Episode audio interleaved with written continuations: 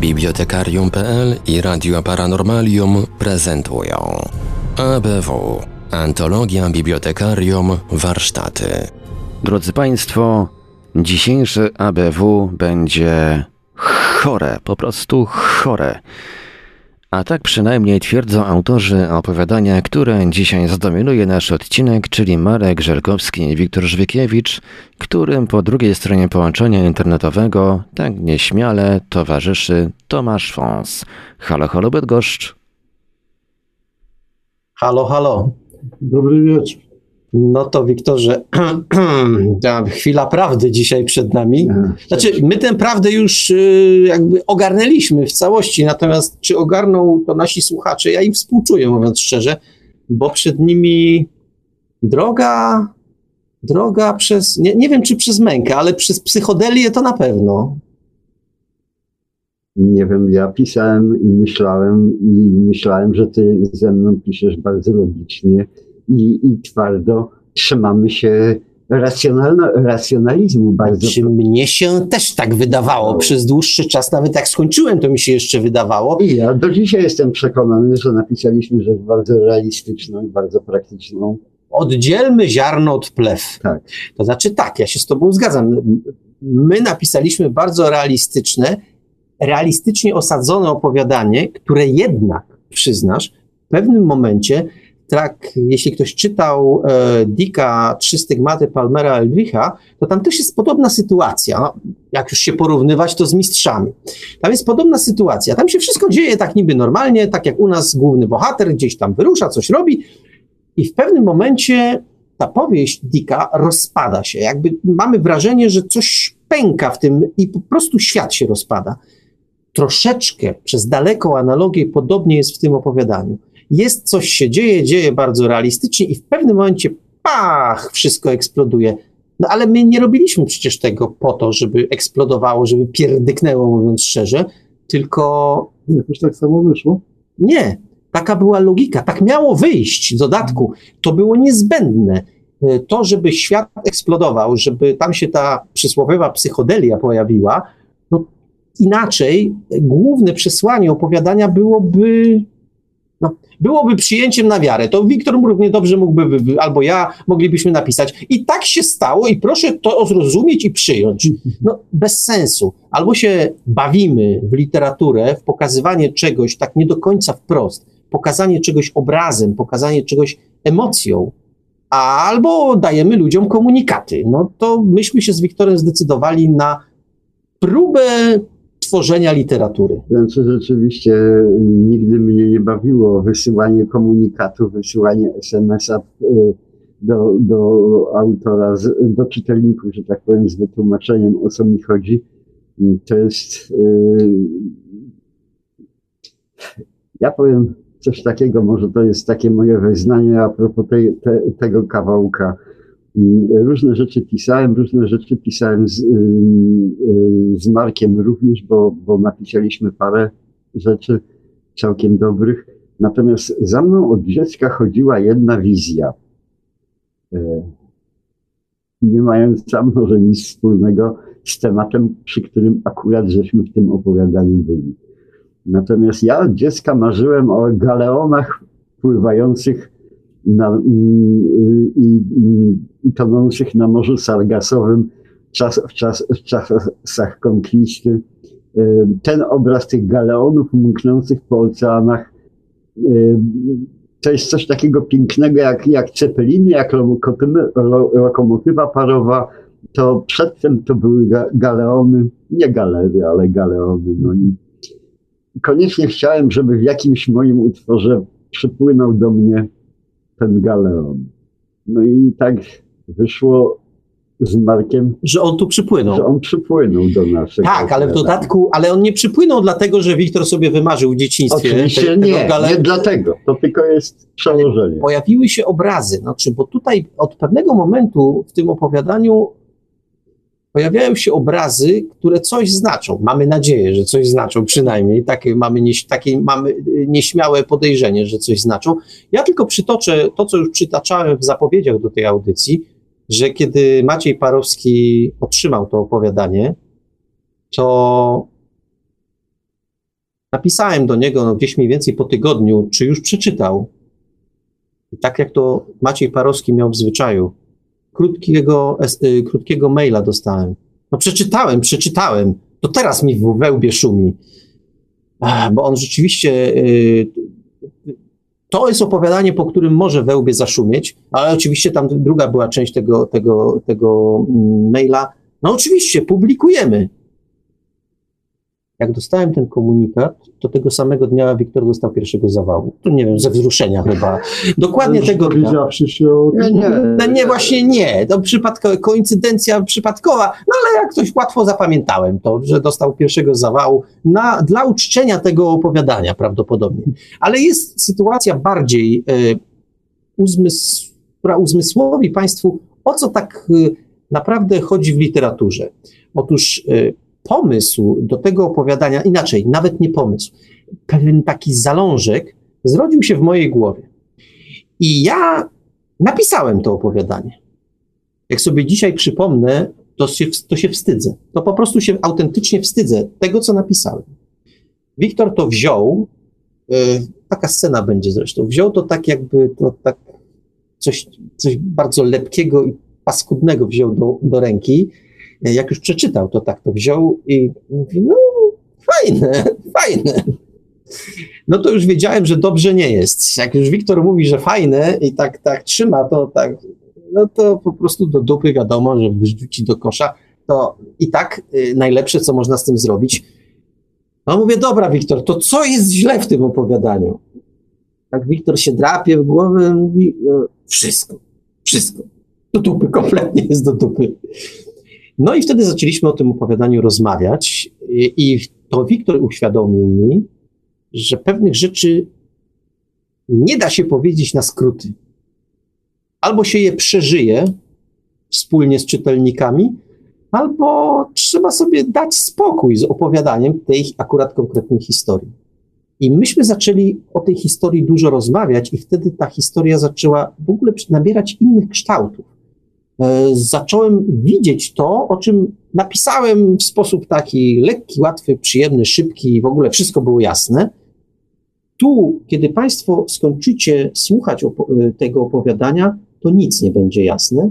Trzeba o tym opowiadaniu pomyśleć, a ten obraz się Państwu, taką mam nadzieję, skrystalizuje. On się pojawi dosyć szybko, myślę, kiedy sobie Państwo to wszystko przemyślicie. No, taka moja refleksja, jeśli chodzi o to opowiadanie będziecie, jak będziecie słuchać tego opowiadania, to wszyscy bądźcie takimi Julianami, jak pisze. Jak Julian pisze, to mniej więcej jest taki, w takim chyba stanie, jak e, to, co my opisujemy w, w tych opowiadaniach. Nie wiem, dlaczego mi się to skojarzyło, ale takie skojarzenie mam. To się, to się być może jeszcze, być może jeszcze wyjaśni. W każdym razie, no cóż, wiecie Państwo, e, Powiem jeszcze jedno, też o tym mówiłem, e, ale to właściwie no, powtórzę się. A, co, a, co, a, co, a, a co? Więc e, jeden z moich kolegów po lekturze tego opowiadania, wymuszonej przeze mnie, no, jakoś nie miał ochoty się zabrać, bo długie mówi takie, to, to czytał, no ile to mi czasu zajmie. No mówię, no przeczytaj, przeczytaj, no to przeczytał. I naprawdę, to, to żartował, żartował jak żartował, ale jakąś powagę czułem w tym żarcie. Naprawdę się zapytał, u jakiego dealera się zaopatruje, czy mógłbym go przedstawić, bo to musi nieźle działać, skoro, skoro, skoro coś takiego napisaliśmy. No to tyle tytułem chyba reklamy o tym opowiadaniu. Co? No ja też mam, mam poczucie, że, że jestem dobrym dealerem. No tak, tak, to prawda. Wiecie Państwo, tak. Bo, tak, nie, bo to, to prawda, prawda taka, że yy, często o tym mówimy, to powiemy to jeszcze raz.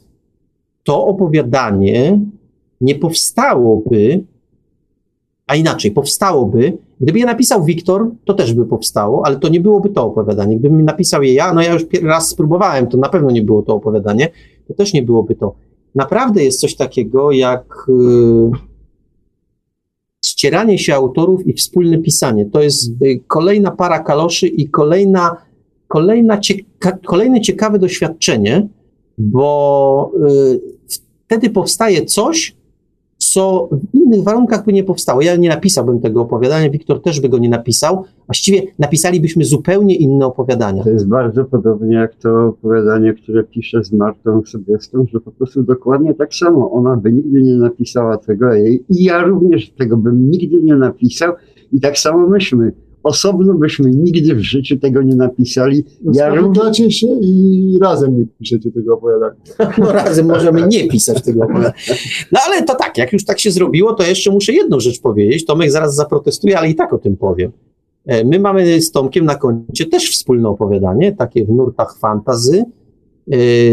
E, I Tomek zawsze za, w tym momencie protestuje, oj tam, oj tam. Przyjmy tę minutę ciszy. Nie no, ja przeżywam reakcję pomiędzy minutą ciszy a napadem wściekłości, jak miałem w stanie bardziej nerwowym mi się kiedyś zdarzyło. Ej. faktycznie, No bo faktycznie co? e, bo, bo, no, bo faktycznie byłem wtedy w stanie bardziej nerwowym, za co przepraszam, nie powinienem tak ekspresyjnie się zachowywać. Natomiast no, komentarz jedyny, jaki znalazłem do tego tekstu Titanica był, że po przeczytaniu nie ma pojęcia o czym było i ja dopisałem, wie pan, że ja też. Nie, nie, nie, nieprawda, no to tak, wiesz. tak. E, A nie, naprawdę nie mam pojęcia. Szczerze mówiąc, prawie nic z tego prawie nie pamiętam. To, że ale tego o co teraz- chodzi? tego, Dobra, nie, ale powiem nie, ja y, od początku właściwie nie pamiętam do końca, czy to opowiadanie, bo moim zdaniem to było tak, ty sam się przyznawałeś, że wtedy pisałeś bardzo dużo takich przewodników lokalnych i musiałeś często z jednej pierdóły zrobić pięć stron tekstu i moim zdaniem zrobisz dokładnie to samo. Nie, moim zdaniem nie. To e, jakbyś, a czy ty inaczej, czy od czasu napisania przeczytałeś kiedykolwiek to opowiadanie? A nie, A no właśnie, nie, nie to, ja, zaczynałem, nie byłem w stanie. to ja proponuję, to ja proponuję, żebyś go jednak przeczytał. E, Bo to znowu jest opowiadanie, którego Tomek by sam nie napisał. Tomek twierdzi, że ja bym sam napisał. Nie napisałbym go, bo to znowu jest tak, że jeden autor napędza drugiego autora. Takie opowi- opowiadania pisane wspólnie, one y, mają swoją specyfikę. To znaczy, jeden autor czasami jednym słowem, e, jakimś zdaniem, jakąś uwagą napędza drugiego i to się dzieje wymiennie. Więc tam się pojawiały, pojawiały rzeczy, które, które by nigdy nie zaistniały. E, A swoją drogą to ciekawy, ciekawy eksperyment. Ja bym nie przebrnąłem, nie przebrnąłem. Opowiadanie jest w gruncie rzeczy dosyć prościutkie, więcej w nim przygodowości niż, y, niż wielkiej filozofii, No ale tak, ona tam jednak jest. z tego nadniemnem, tam są jakieś straszne opisy, straszne. Jakie nadniemne? Ja jestem, z, ja jestem przeciwnikiem nadniemnym. Nie ma żadnych opisów takich wielkich No może nie przyrody, no ale jakieś tam sytuacji w ogóle niepotrzebnych, w ogóle niezwiązanych, masę jakichś, bo przynajmniej tak pamiętam, mówiłem już, to praktycznie no nie przebrnąłem, może To ja sądzę, że powinieneś przeczytać to opowiadanie. Naprawdę. To naprawdę jest opowiadanie do e, przeczytania. Tak jak, jak was słucham, to po prostu, wiesz, to co ja mm, w ostatniej audycji mówiłem do ciebie, że po prostu mm, ty masz logikę, Tomek, natomiast brakuje ci życia trochę. Nie masz, e, natomiast Marek po prostu włożył tam odrobinę kropli krwi, kropli życia zwykłego. czytałeś to opowiadanie? Chyba czytałem i, i w- chyba Marek ma rację, że, że, że, że to nie jest takie złe i nie było takie złe, jest nawet dobre. Tylko musiałbyś to przeczytać na nowo. A poza tak? tym, y, wiesz co, a takimi uwagami, y, którymi ty się napędzasz, ja się w ogóle nie przyjmuję. no właśnie. bo No Znaleźć- nie, ta uwaga znaleźć krytyczną-. Znaleźć kryty... No, bo trzeba było czytać swoje opowiadanie. Jak je skończyłeś, to trzeba było je przeczytać. Bo taka uwaga, że nie wiem o czym było, to jest najprostsza uwaga, żeby autorowi zrobić przykrość. No to, wiesz, internet... Nie, ale to, to facet mówię, bo wreszcie ktoś się ze mną zgodził. że To nie są moje, wiesz, nerwice, tylko ktoś tak samo. To był w takim razie e, inny okres w twoim życiu, kiedy bardzo potrzebowałeś e, akceptacji, no więc miałeś tę akceptację. E, Trzeba było się zgłosić do mnie, e, Że nie akceptacji, tylko zrozumienia podobieństwa poglądów bardziej niż, niż akceptacji. trzeba się było zgłosić do mnie, ja bym ci ten piękny obraz zburzył nie- bardzo no skutecznie. jasne, ale tylko wiesz, to dowcip powiadł, że jakby miało powstać kolejne, ja nie oponowałem, wykazałem się swojej części, a potem Wątek się oddał swojej strony, więc A mówisz o kolejnym o opowiadaniu? opowiadaniu. w tym No wiesz, e, to ja potrzebujemy, podtrzymujemy chlubną tradycję, bo miało powstać kolejne opowiadanie z cyklu Zajebisty Singiel i też nie powstało. To tak jest z tymi, z tymi opowiadaniami pisami, pisanymi wspólnie, że trzeba się um, zestroić i ten okres zestrojenia raz jest, raz go nie ma. No, widocznie nie było takiej woli. Teraz z Wiktorem się nie mogę na drugą część zestroić zupełnie. Próbowaliśmy, No, próbowaliśmy dokonać to. zestrojenia w czasie wakacji. E, nawet duże szanse były. Już zaczęliśmy o nim rozmawiać. To już jest dużo, I nagle Wiktor powiedział, że nie, on nie może, on się nie czuje, no to Ja się czuję jak najbardziej, tylko że muszę skończyć najpierw to opowiadanie z, z, z Martą, bo inaczej nie potrafię przeskoczyć do innej roboty. Ja jestem monototalny. No. No to proszę Państwa, e, druga część zajebistego singla być może kiedyś będzie, Będzie ale, nie, ale nie będzie to szybko. Nie będzie to szybko. W takim razie korzystajcie Państwo z okazji, tym bardziej, że opowiadania nie są ze sobą połączone w sposób formalny, to znaczy e, nie trzeba przeczytać drugiej części, żeby zrozumieć pierwszą, nie trzeba e, przeczytać pierwszej, żeby zrozumieć drugą. One są wbrew pozorom jednak rozdzielone. No, zatem ta, tamto opowiadanie miało jeden bardzo konkretny cel użytkowy, musiało się ukazać, wiesz dlaczego? Bo założyłem się z kolegą Łukaszem, kto pierwszy coś opublikuje o flaszkę. Co nie, dezaw- Dostałem połowę, jako że byłem współautorem, tylko połowę flaszki. Co? Razem. co nie dezawuuje tego opowiadania, bo ja jednak starałem się, żeby ono jednak miało ręce i nogi. Nie rozmawiajmy w takim razie o tym, e, co było e, w tamtym opowiadaniu. Tutaj powtarzam, e, wykorzystajcie, ponieważ to nie wiadomo, kiedy druga Mamy część, prawo, to może kiedyś wyemitować też w jakichś świąt czegoś takiego. nie wiadomo, kiedy druga część zajebistego singla się ukaże, więc korzystajcie Państwo z okazji, e, słuchajcie części pierwszej, bo nie wiadomo, kiedy druga. Naprawdę nie trzeba, nie trzeba e, wysłuchać Lucy in the Sky, żeby wysłuchać Schody do nieba przecież. Tak jest, zdecydowanie nie. I cóż, przed Państwem długi czas słuchania, bardzo długi, ale ja mam wrażenie, że się opłaca. Taki będę, taki będę zarozumiały. No cóż, wszystkiego dobrego na nowy rok, bo spotykamy się następnym razem w nowym roku. Wszystkiego naj, naj, naj. Do usłyszenia 3 stycznia. Dobra. Hej, A mówili te słowa do Państwa jak zawsze gospodarze ABW Marek Żelkowski i Wiktor Żwikiewicz. Audycję jak zawsze o stronie technicznej obsługiwał Marek Sękiewelios, Radio Paranormalium, Paranormalny Głos w Twoim domu. Dobranoc i do usłyszenia ponownie, tym razem już w normalnym bibliotekarium już za tydzień. A teraz przechodzimy do wysłuchania dzisiejszego opowiadania Zajebisty Singiel. Marek Żelkowski i Wiktor Żwikiewicz Zajebisty Singiel Side A Stairway to Heaven Pusta górska droga przykleiła się do zbocza niczym wąż zdechły z przepicia. Deszcz zaczął lać, gdy wyjechałem z Kingsfield, gdzie wpadłem na ryzykowny pomysł, żeby zatrzymać się na lunch. Urocza panienka podała mi hamburgera smażonego zapewne na ropie naftowej. Uśmiech miała jak niebo przed deszczem i atrybuty kobiecości na podoręciu. Ale to ma raczej nijaki wpływ na smak. Inteligencja borowej skłą kwitła jak dwa bławatki ocienione rzęsami. Wolałbym bardziej grzeszny adres. Na moje dęte pytanie, czy posiada orientację ku czemu zmierzam, grzecznie poinformowała mnie, jak dotrzeć do Gawry Hagerwooda. Musiałem zrobić minę palanta, bo wzruszyła ramionami niewiele tu innych atrakcji. Westchnęła. Zgarnęła drobne, nie przeliczając i z pewnym żalem odpłynęłam w stronę baru. Kiedy drzwi robiły mi nad głową pożegnalne dzyń-dzyń, usłyszałem jeszcze też mi coś, żeby chociaż miał Nobla. Fakt. Przebijać się przez deszcz ku wątpliwej atrakcji może tylko kretyn uparty jak wół. Ale dla woła deszcz to pieszczota. Wszystko sprzysięgło się, żeby obrzydzić mi tę drogę. Najpierw szef, teraz panienka wypatrująca wśród przejezdnych księcia. Nawet samochód uparcie odbijał na krawędź urwiska, wyraźnie oponą nie w smak błoto cieknące z gór. Szef wezwał mnie około południa. Co ty chcesz mi wcisnąć? spytał z miną dziewicy łykającej ostrygę pierwszy raz w życiu. Przyłożył palec do blatu swojego biurka, po czym z obrzydzeniem pchnął w moją stronę coś, co byłoby kawałkiem zaschniętego wielbłądziego łajna, gdybym nie wiedział, że jest to konspekt, który w pocie czoła sporządziłem wczoraj przed wyjściem z redakcji. Twój pomysł, czy dostałeś w spadku od protoplastów? Hagerwood. Sprawdziłem. Rzeczywiście, psim fartem nić żywota wszędzie, ale jego muzy dawno zaliczyły recykling.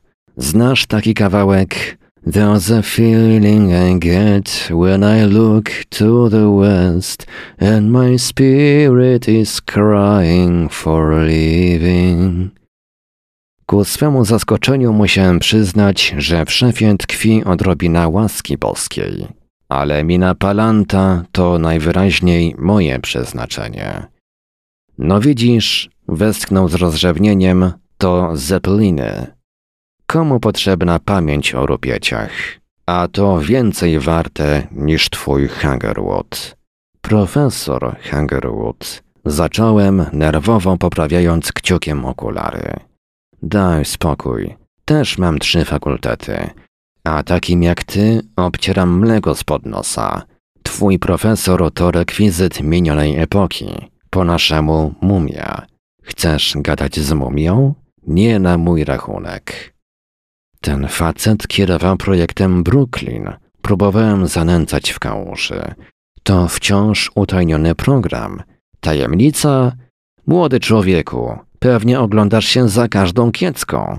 Muszę cię zapewnić, wszędzie ta sama smutna proza życia.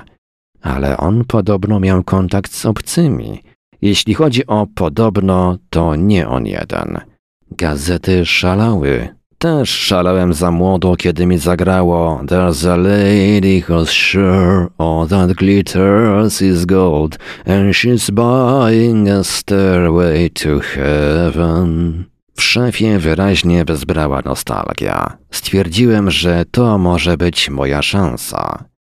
Gdy chciał ogłosić wyniki badań, podobno wkroczyła armia.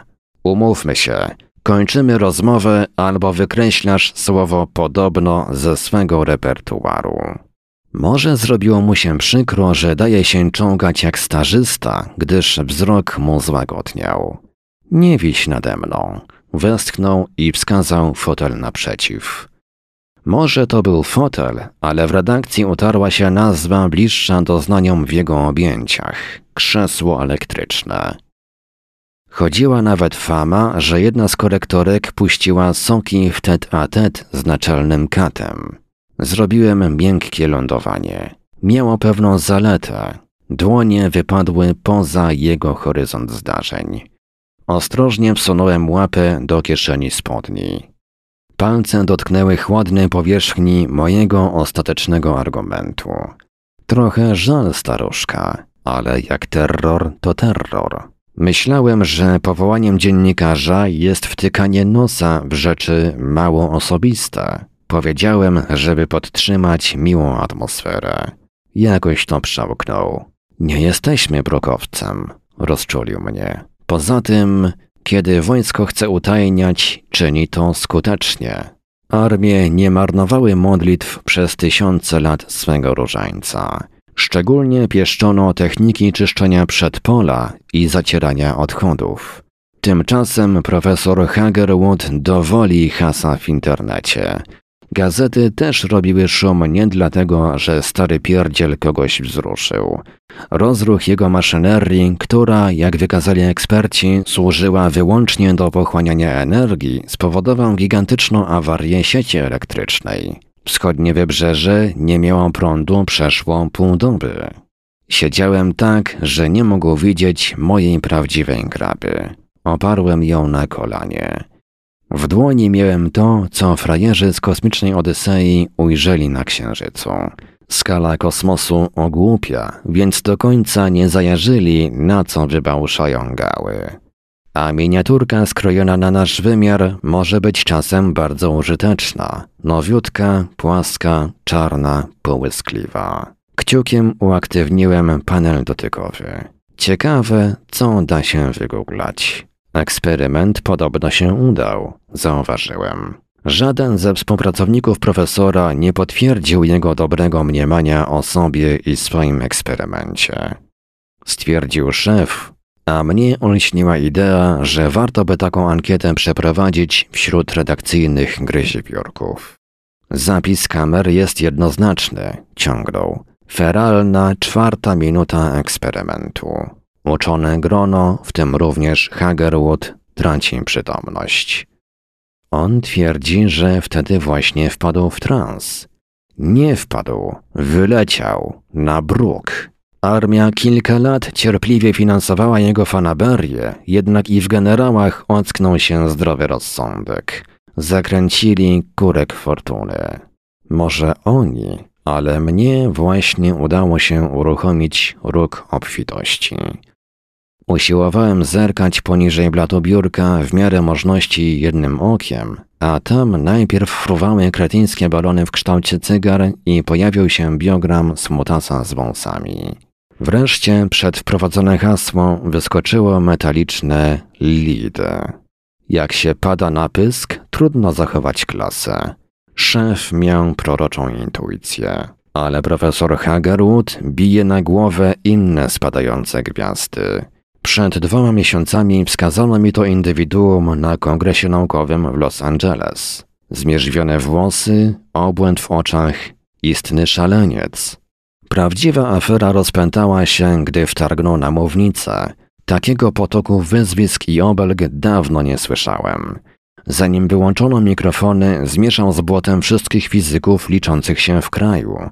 A teraz pan, młody człowieku, mniema, że z jego pijanej gadki wyłowi czterolistną koniczynkę? No dobra, zdecydowałem. Mój wypas mogłem z powrotem umieścić w kieszeni. Pamięć do tekstów mam absolutną. Dobra redakcyjna szkoła. A może warto dać szansę? Zapytałem. Komu? Nie łapał szef. Tobie czy jemu? Nam, stwierdziłem bezczelnie śmiejąc mu się w twarz. Powiedział pan zmierzwione włosy, obłęd w oczach. Istotnie, ale gdyby kiedyś wyłączyć mikrofon komuś sprawiającemu podobne wrażenie, nie mogłoby pan dzisiaj nucić And as we went on down the roads, our shadows taller than our soul. Okazało się, że do krzesła po tamtej stronie biurka też musi być podłączony kabel z niezłym megawoltem. Pełny wytrzeszcz. Z porażenia rdzenia kręgowego pewnie. Ty, skąd ty to? Chyba się nie doceniliśmy. Jeszcze to mówiłem, kiedy zrozumiałem, że prosty miecz jest obosieczny. Naczelny prawie katapultował się nad biurko, jakby chciał przeskoczyć na moją stronę. Nie wypadało dbać o komfort, kiedy szef robi stójkę. Wstałem grzecznie i uniosłem ręce, pokazując puste płetwy. Na wszelki wypadek wycofałem się do drzwi i dopiero wtedy poklepałem kieszeń spodni. Ty gnojku! Tyle było pieszczoty w tym wyzwisku, że mógłby sobie pozwolić na więcej. Spieprzaj stąd! Jedź gdzie chcesz, gadaj z kim chcesz, tylko niech ci się do obcasa nie przylepi byle gówno. Byłem po drugiej stronie drzwi, kiedy usłyszałem wróć, czego się nie robi dla idei. Szef był jak szef. Jakoś przełknął pasztet. Daj łapę, powiedział. Myślałem, że zebrało mu się na maniery, ale on sięgnął w kieszeń swoich spodni i, zanim się zorientowałem, wysypał mi na dłoń całą garść bilonu. Targam to jak balon balast. Zjedz po drodze hamburgera na mój rachunek. Mam wrażenie, że robota nie będzie więcej warta. Jedź i wróć. Ten hamburger będzie mi się długo odbijał czkawką. Jeśli zdołam wynurzyć się na powierzchnię, jeżeli jest jakaś powierzchnia. Wycieraczki zawzięcie zbierały wodę z przedniej szyby, ale tyle w tym sensu, jakby topielcowi robiły przed twarzą miejsce na powietrze. To już nie ulewa, to wodospad nieba. W świetle reflektorów zamiast asfaltowej elegancji ledwie majaczyło kipiące szare pasmo. Może ten cholerny wąż nie zdechł do końca i wciąż żyga pianą. Coś mnie tknęło, żeby zwolnić. Łajba trafiła w kolejny zakręt. Na łuku depnąłem pedał gazu i wtedy, diabli nadali, potrzebna była cała wstecz, a nie bezradny pisk hamulców. Zablokowane koła płynęły, gdzie im zalecił drogowskaz inercji, a ja waliłem pięścią w klekson i patrzyłem na cień gwałtownie rosnący przed maską samochodu. Z drogi, idioto! Może go krzywdziłem, ale to przecież nie boli. Błagam, rusz się! Gdyby czas miał właściwość gumy, mógłbym się przynajmniej modlić. A jednak to nie był zmierzch epoki cudów, bo moja łajba nie do końca wpadła w poślizg. Wyczułem miękkie pacnięcie, jak w pień spróchniałego drzewa. Osiadłem na mieliśnie. A to coś przede mną nawet nie drgnęło. Reflektory oświetliły mroczną sylwetkę. Ogromną, jak widmo King Konga. Cień powoli pochylił się w moją stronę. Na lśniącej skórze wartkie strumyki rzeźbiły swoje ścieżki. Rozłożył ramiona i wsparł się o samochód. Czy resory mają więcej luzu? Słyszałem, że ktoś krzyczy. Potem zrozumiałem, że to ja klnę jak szewc. Tymczasem King Kong z ciekawością zaglądał pod niestrudzone wycieraczki. Wciąż kląłem, ale przynajmniej przestałem spuszczać boczną szybę. Zwyczajnie kopnąłem drzwi i wylazłem w deszcz. Witam, powiedział człowiek w czarnym, ociekającym wodą płaszczu. Punktualność nie jest pana mocną stroną. Profesor Hagerwood? Jęknąłem. Do jasnej cholery, co pan tu robi? Grzeczność też. Przyznał z odrobiną smutku i przetarł prawą dłonią po dwudniowym zaroście. Czy wilki wyją w czasie deszczu? Nie wiem, ale ja miałem taką potrzebę. No co? Widmo jak z horroru włazi mi pod koła. Mogłem pana zabić. Ty? Mnie? Z jakiegoś powodu bardzo go to rozbawiło. Wyszedłem naprzeciw, bo trzeba tu zjechać z drogi, a w taką pogodę pójdę przodem. Odwrócił się napięcie i potrzłapał kilka kroków. Nic się panu nie stało? Imponowałem refleksem. Znieruchomiał. Bardzo powoli przekręcił głowę w moją stronę.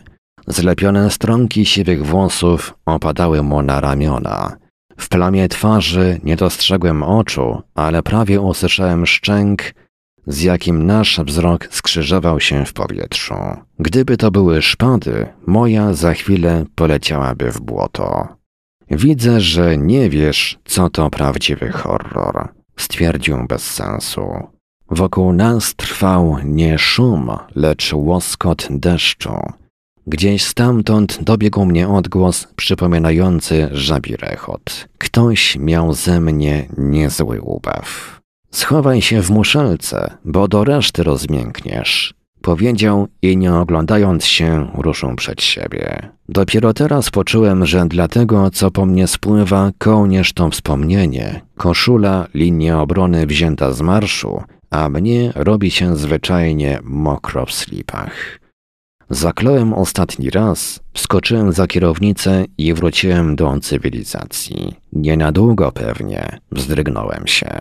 Za chwilę trzeba będzie znowu wziąć prysznic.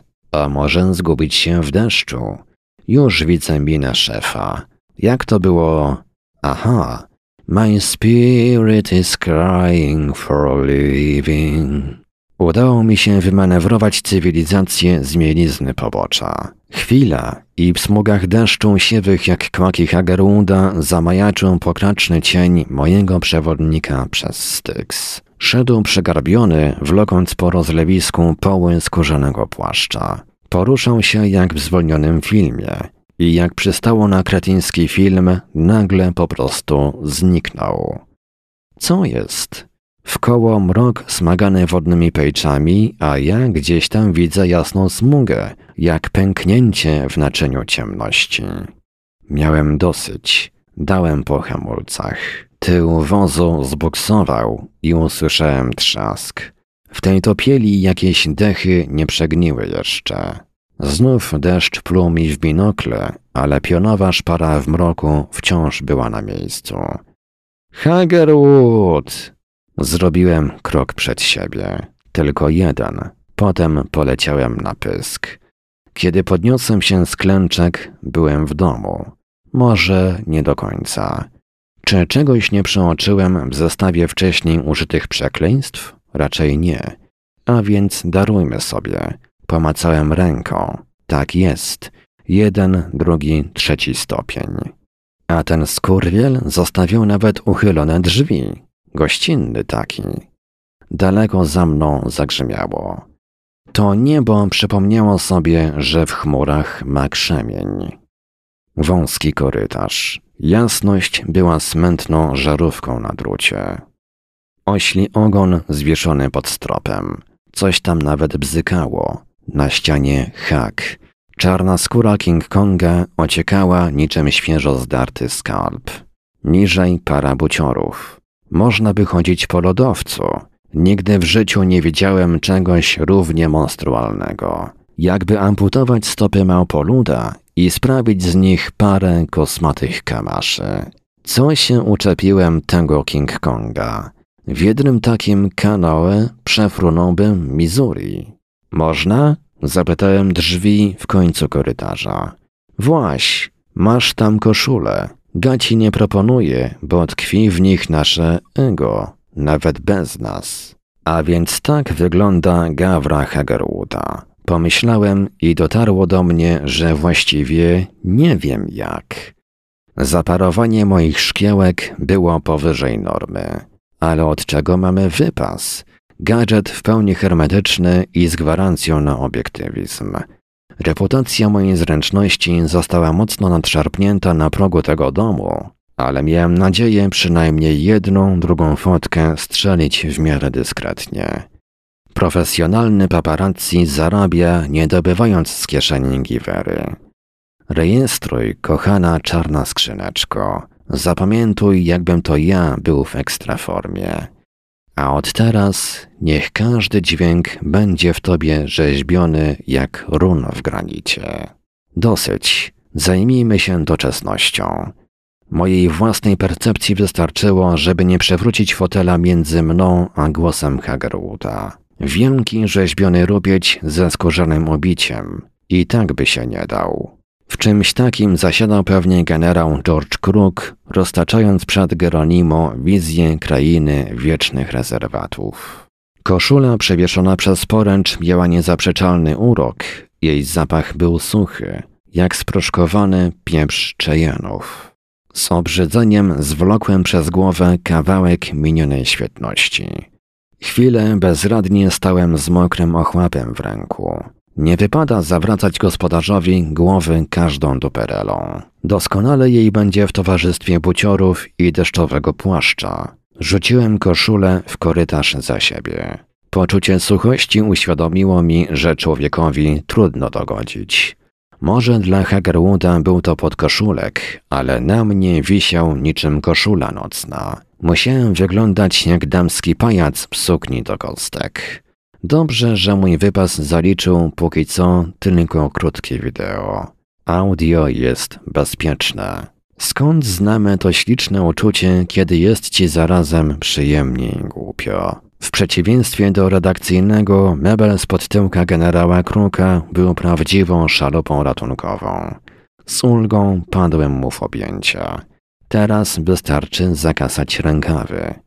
I cóż, że potrwa to wieczność. Jest luz. Przetarłem okulary. Zrobimy lustrację. I co? Bo ja wiem. Światła tyle, jakbym sam oczami świecił. Aha, jest jeszcze jakaś komoda. Nie, to chyba jego biurko. Wymiar skrojony na megalityczny dolmen. Na potężnym blacie stara lampa wydawała ostatnie świetlne tchnienie przez fasadkowy klosz. Obok pełno jakichś szpargałów. Książka. Puszka od herbaty z baterią pisaków. Jeszcze książka. O raju. Ktoś zadomowił się w antykwariacie. Stos papierzysk. Drugi stos. Inkwizycja szaleje z zachwytu. Mosiężne coś z gałką jak kawałek pożółkłej rzeźbionej piszczeli. To chyba sam władca, a może szablozęby. Zawsze sugerowałem laskom, że samiec we mnie to kiepski wzrokowiec, gdyż woli manuale. Dalej na półkach znowu książki. Zatrzęsienie. Prawdziwa ściana płaczu. U jej podnóża coś się ruszyło w półmroku. Co on tam robi? Widziałem potężne plecy i ramię jedno, a teraz drugie, raz tam, raz tu. Jakby macał wokół siebie, po grzbietach książek. Nad i pod blatem biurka. Guzdrał się niczym golem na pierwszej randce ze światem. Gapisz się, co? Usłyszałem. Czy hienę wzruszy uwaga, że węszy? I co widzisz? Starą łajzę. Zważ, że gdzieś pół wieku temu byłem taki jak ty. Jesteś więc moją zamierzchłą przeszłością, a ty, kiedy patrzysz na mnie, widzisz przyszłość. Moją? Zaśmiałem się. Jestem raczej optymistą. Twoją, powiadasz. A może nie tylko. Obrócił się i nieco wychylił z półmroku. Jego wzrok był ciężki jak łapa King Konga. Tyle było w nim miłosierdzia, co w szpilce, kiedy przyszpila motylka do reszty kolekcji motylków. Coś gruchnęło za biurkiem. Już zrywałem się, żeby ratować uczone ciało spod gruzów Jericha, gdy dotarło do mnie, że antykwariat dopiero czeka na swego wandala. Hagerwood najzwyczajniej w świecie usiadł. Widziałem w National Geographic Channel, z jaką gracją kuca nosorożec. Dobrze, że moja Sansara nie zawadziła nigdy o krzesło. Znowu zobaczyłem jego twarz. Niby patrzył na mnie, ale nie zupełnie. Ogromne ręce leżały na blacie biurka, a on macał wzrokiem. Wokół mnie i dalej. Co widzisz? Powtórzył, ale myślami był poza ścieżką dźwięku. Utarło się mniemanie, że przyszłość należy do młodych, chyba żeby im dodać otuchy. Miałem wrażenie, że zbiera mu się na chichot. Gdy jednak przypasowałem wzrok do drugiej połowy jego twarzy, zrozumiałem, psychiatrą nie będę. Jakby chciał mnie w tym utwierdzić, przyłożył kciuk do oka i otarł samotną łzę. Świat był kiedyś młody. Ta planeta, jak rusałka, pluskała się w promieniach słońca. Bang! I ja mam to w kieszeni. Nikt nie uwierzy na słowo, że Hagerwood sadzi takie teksty. A dokąd zmierza młodość? Ciągnął. Ku doskonałości, ku starości. Prawie podskoczyłem. Tak gwałtownie zmienił się wyraz jego twarzy. Ani cienia rozterki i smutku. Esencja dzikiej, pierwotnej radości. O, o! Strzelił we mnie wskazującym palcem, a właściwie niezupełnie we mnie. Odruchowo zwróciłem głowę tam, dokąd kierował drogowskaz. Przy drzwiach też był regał, a w nim książki i pudełka pudełka i książki. Jedną rozpoznałem. Do czytania nadawała się wyłącznie strona tytułowa. Dobra, głęboka literatura o wysokim woltażu. Z łaski swojej, a jednak ten Hagerwood potrafił być rozbrajająco miły. Mógłbyś oddać mi posługę, młody człowieku? Raczej tę samą cegłę mieliśmy na myśli, więc bez ociągania sięgnąłem ramieniem i podałem mu butelkę. Jesteś, kochanieńka, przechwycił ją w locie. I ja jestem. Na chwilę wdepnąłem w tamten kapuśniaczek, ale to żadna niewierność. Mamy gościa. Teraz nas dwóch, a ty jedna. Masz dylemat i szansę na rewanż. Na moment zanurkował gdzieś pod biurko. Kiedy znowu wychnął z przerębla, w rękach miał dwa szkła. Zawadiacko przybił nimi w blat, jakby do dechy przystawiał szklane pieczęcie. Wybaczy pan, profesorze, roześmiałem się, ale beze mnie. Jestem w pracy. Znieruchomiał. Potem przymrużył jedno oko, nieco przechylił głowę i chwilę wpatrywał się we mnie z ukosa. Może dostrzegł coś, co wcześniej było wyłącznie kwestią wiary. A ja to niby wciąż wiercił mnie wzrokiem. Jak sądzisz? Po chwili machnął ręką. Twoja strata, ale gardzisz boskim trunkiem. To natchnienie prosto z prowincji Jalisco. Daj znak, jak pragnienie upora się z siłą woli. Ja muszę wymienić płyny. Nie jestem leszczem, a nasiąkłem w tej powodzi, co nawet błyska, ale ognia w niej tyle, co we mnie. Wzdrygnął się, jakby miał jedną koszulę na zmianę. Nalał sobie do krawędzi i nie bardzo cackał się ze szlachetnością, wychylił jednym machem, niczym najpospolitszą, ognistą wodę. O, tak. Sapnął, a ja w tchnieniu z jego strony mogłem się upewnić, że tequila jest istotnie przedniej marki. A więc, jak uzgodniliśmy, jesteśmy w robocie. To znaczy, nie śpiewam na wiatr, bo oczywiście masz tę swoją przystawkę. Stare pokolenie ostatnio nazbyt bystre. Najpierw szef, a teraz ten. Zmówili się? Oczywiście, potwierdziłem. No to zawieramy układ. Ja mówię do ciebie, do innych, ty piszesz. To twoja bajka. Mój głos zostaje jak w trumnie. A jeśli puszczę na jakiś serwer, co się stanie? Nic. Ponownie zatankował szklaneczkę, ale tym razem ruszył nozdrzami, zanim przyłożył usta do krawędzi. Będzie mi przykro. Rozważyłem to w myślach. Stoi, powiedziałem. Hagerwood posiorbał ze szklanki. Kilka razy wydał policzki, jakby płukał zęby sfermentowanym wyciągiem z agawy. Jego oczy rozszerzyły się. Pewnie sięgały, gdzie wzrok nie sięga. Może nad płaskowyż Mesa del Norte. Podniosły nastrój nigdy nie jest długowieczny. Profesor zakończył jego żywot, pakując paluch w ucho. Chwilę powiercił, a potem z satysfakcją zaczął podziwiać urobek paznokcia. No więc docenił również moją obecność. Pytanie z gatunków zasadniczych. Po cholerę tu jesteś? Jak wspomniałem przez telefon, ech, sapnął i kiwnął w moją stronę uświnionym palcem. Wiesz, co będzie, jak to wróci do ucha? Wyleci drugim. Dobra, przestawmy zwrotnicę na zawodowstwo. Brooklyn, powiedziałem. Ziewnął. A nie wolałbyś czegoś ze slumsu w Ciudad de Mexico? Chciałbym dowiedzieć się czegoś o pańskim projekcie. Profesor zachichotał. No to trafiłeś pod zły adres, stwierdził. Powinieneś pogawędzić z porucznikiem Kobamą. Mój dobry nieznajomy. Kto to? Duch sprawczy. Zawołał z tajemniczą miną i dolał sobie tekili. Duch poruszyciel. Rozejrzałem się. Jest tu gdzieś potencjometr? Do czego? Wlepił we mnie wzrok aktywnego alkoholika. Chciałbym obniżyć nieco abstrakcyjność naszego dialogu. A, dowcipas. Ma być łopatologicznie? Postaram się, ale nie obiecuję. No więc razu pewnego był sobie porucznik Kobama. Umiał czytać. Szmatławce pochłaniał jak płetwal plankton. Bardzo lubił te, które redagowali paranoicy od teorii wielkiego spisku.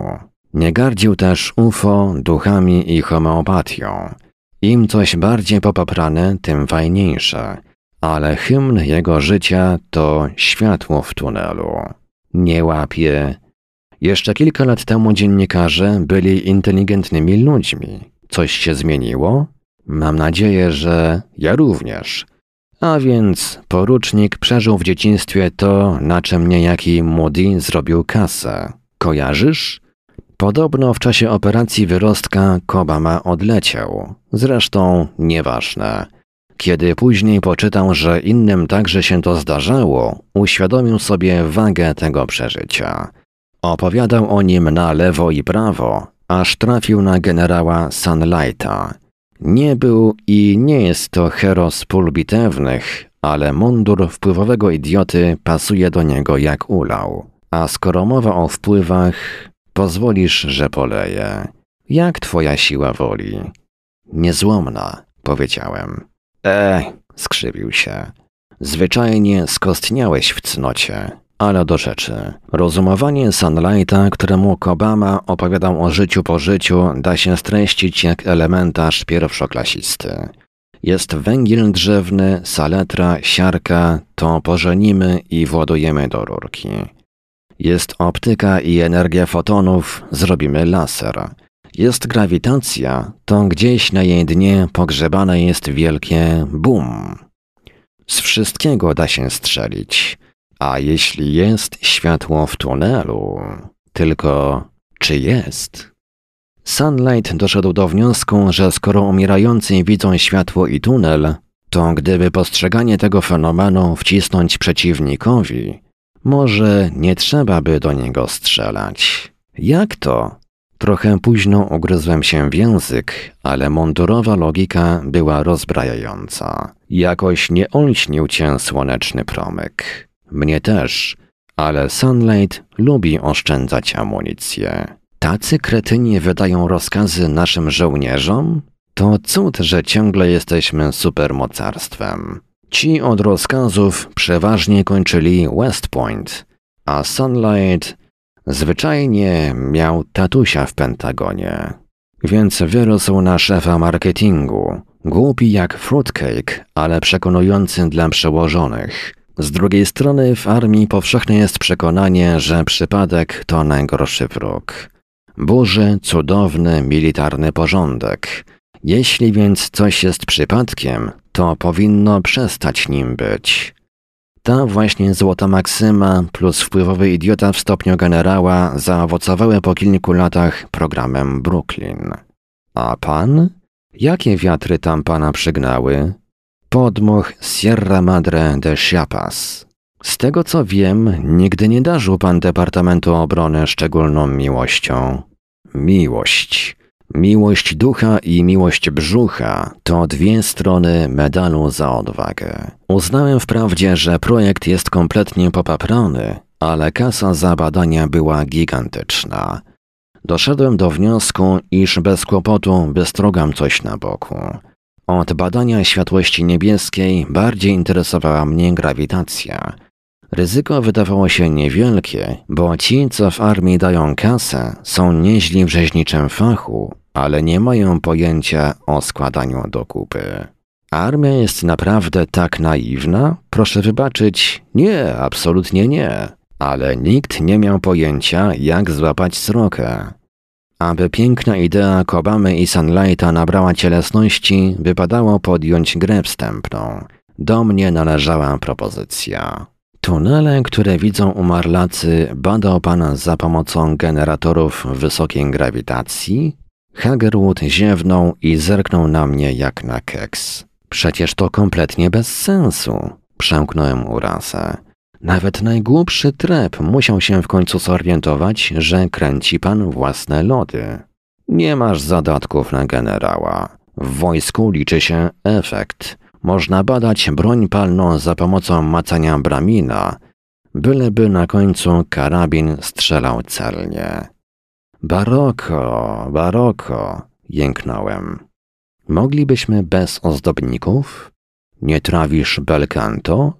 Też wolę Wagnera. Od początku uznałem projekt Sunlighta za kretyński. On szukał kamienia filozoficznego, a ja zawsze mogę oświadczyć, że ten inklus w ogóle nie istnieje. Armia spałaby spokojnie i przestała śnić o zbrojeniu nowej grubej Berty. Bez względu na wyniki, moja wiedza na temat grawitacji byłaby o niebo większa, a zapłaciliby za to bankierzy w mundurkach. Ale po co te podchody? Można było wprost zaproponować pracę nad tym, co pana interesuje. Byłoby jasno i logicznie. Zgadza się, ale utknąłbym w kolejce do wyciągu na szczyt i nie wiadomo na jak długo. Przemysł zbrojeniowy realizuje dziesiątki, jeśli nie setki projektów. Tymczasem pod kiecką Sunlighta można było od razu brać się do rzeczy. Kasa przekroczyła masę krytyczną. Byłbym idiotą, gdybym nie skorzystał. Ale co tak naprawdę miało być przedmiotem pańskich badań? Moja Sansara najwyraźniej weszła w kolizję z linią produkcyjną keksów. Da się to opowiedzieć w jakiś prosty sposób, żeby dziennikarz zrozumiał? A czy dziennikarz ma pojęcie o życiowym dylemacie Einsteina? Każdy facet ma w życiu problemy, właściwie jeden. Co ty powiesz? Nie analizowałem tego pod kątem Freuda. A trzeba było. Świat piał z zachwytu nad wielkim fizykiem, chociaż mało kto go rozumiał. Tymczasem Albert był zachwycony sobą coraz mniej. Przez ostatnie 30 lat życia zastanawiał się, jak załatać dziurę. W czym? W swojej konstrukcji myślowej. Opublikowanie szczególnej teorii względności można porównać do uderzenia siekierą. Pieniek poważnej nauki rozpadł się na dwa klocki fizykę relatywistyczną i kwantową. Pierwsza dotyczy skali makro, a więc podstaw naszej rzeczywistości, takich jak grawitacja czy światło. To dzięki niej możemy opisywać ciała w ruchu i oddziaływania planetarne. Grawitacja jest w tym wypadku zakrzywieniem przestrzeni w pobliżu dużych mas. Ale mamy jeszcze podszewkę, przyciąłem jego wykład. Chaos kwantowej nieprzewidywalności był dla Einsteina przeciwieństwem jego uporządkowanej gry w kręgle. Albercik musiał być nieźle wkurzony na Bora i resztę. Grzebali w atomach. Rozpieprzyli tak piękną koncepcję. Pęknięcie było jednak faktem. Przez kolejne dziesięciolecia bataliony fizmatyków kombinowały, jak pogodzić ogień z wodą. Trzeba im przyznać, fantazji mieli sporą. Teorie mnożyły się jak króliczki. I tak mamy struny, superstruny, membrany, piąte, szóste, siódme, ente wymiary. W tym część zwinięta lub zakrzywiona. A wszystko po to, aby połączyć yin z yang i wyprowadzić kwantową teorię grawitacji. Może w tym szaleństwie jest metoda. Nie wnikam. Rozdzielanie struny na czworo nigdy mnie nie pasjonowało. Zastanawiałem się natomiast, czy można wytworzyć sztuczną grawitację. Zaradni robią rotację. Widzę, że ktoś w przedszkolu spadł z karuzeli, w hamującej windzie. Przyjacielu, obawiam się, że fizyka nie jest twoją mocną stroną. Kochasz się w namiastkach. Ja mam na myśli prawdziwą sztuczną grawitację jednak szczegóły to dla ciebie imponderabilia. Powiem zatem krótko. Stworzyłem rdzeń grawitacyjny zwany również strunerem. Dzięki temu urządzeniu oddziaływania z mikroświata wykorzystałem do wywołania efektu w skali makro. Sztuczne ciążenie stało się faktem. To super, powiedziałem bez przekonania. Nie szukałem ogólnej teorii wszystkiego. Nie interesuje mnie. Moim zdaniem fizykę relatywistyczną i kwantową sprowadzić do wspólnego mianownika jest równie trudno jak kobietę i mężczyzna. Tymczasem fakt, że istniejesz, jest dowodem na to, że twoja mamusia i tatuś doszli do porozumienia. Dawniej mówili, że Amorek strzela z łuku. Ja jestem właśnie takim Amorem. Pożeniłem obie fizyki. Też mam swój łuk i pulchny tyłeczek. Pomieści wszystkie teorie. A jak trafi tam strzała, palnąłem, ale dowcip był średni. Hagerwood nie doceniał mojego poczucia humoru, chociaż siermiężność jego skojarzeń również pozostawiała wiele do życzenia. Dokonałem przełomu w fizyce, kontynuował, a jednocześnie musiałem odstawiać szopkę przed Sunlightem i jego trupą. Konsekwencją było to, że z biegiem czasu mój zespół dostał rozdwojenia jaźni. Jedni prowadzili badania, drudzy robili teatr ze świetlistym tunelem w roli głównej. Bardzo odpowiadał mi taki układ, ponieważ szefem grupy teatralnej był niejaki Rappaport. Doktor fizyki, ale przez przypadek. W dniu, kiedy został poważnym siedmioletnim mężczyzną, obejrzał pół żartem, pół serio i na zabój zakochał się w niejakiej Monroe. Jako nastolatek śnił o Hollywood, ale sny pryszczatych rzadko się spełniają. W rezultacie Rappaport zaliczył jakiś prowincjonalny hal w Harvard. Do drążenia tuneli dzięki artystycznym inklinacjom zabrał się jednak z autentycznym zapałem. Niewykluczone, że miał nadzieję zobaczyć tam świetlistość swojej Merlin. A propos, gdzie moje natchnienie? Profesor sięgnął po butelkę i cmoknął w okolice kodu kreskowego. Następnie zdjął złotą nakrętkę. Zabawmy się w dwa gołąbki, szepnął z czułością. Nie lubię trójkątów. Walet był wyraźnie zbędny w tym towarzystwie. Hagerwood strzelił z gwinta jak rasowy kloszard. Jakaś ty leciutka, ulotna nimfa, wyznał kończąc tet a tet. Uniósł rękę i spojrzał na butelkę pod światło. O, ale ty?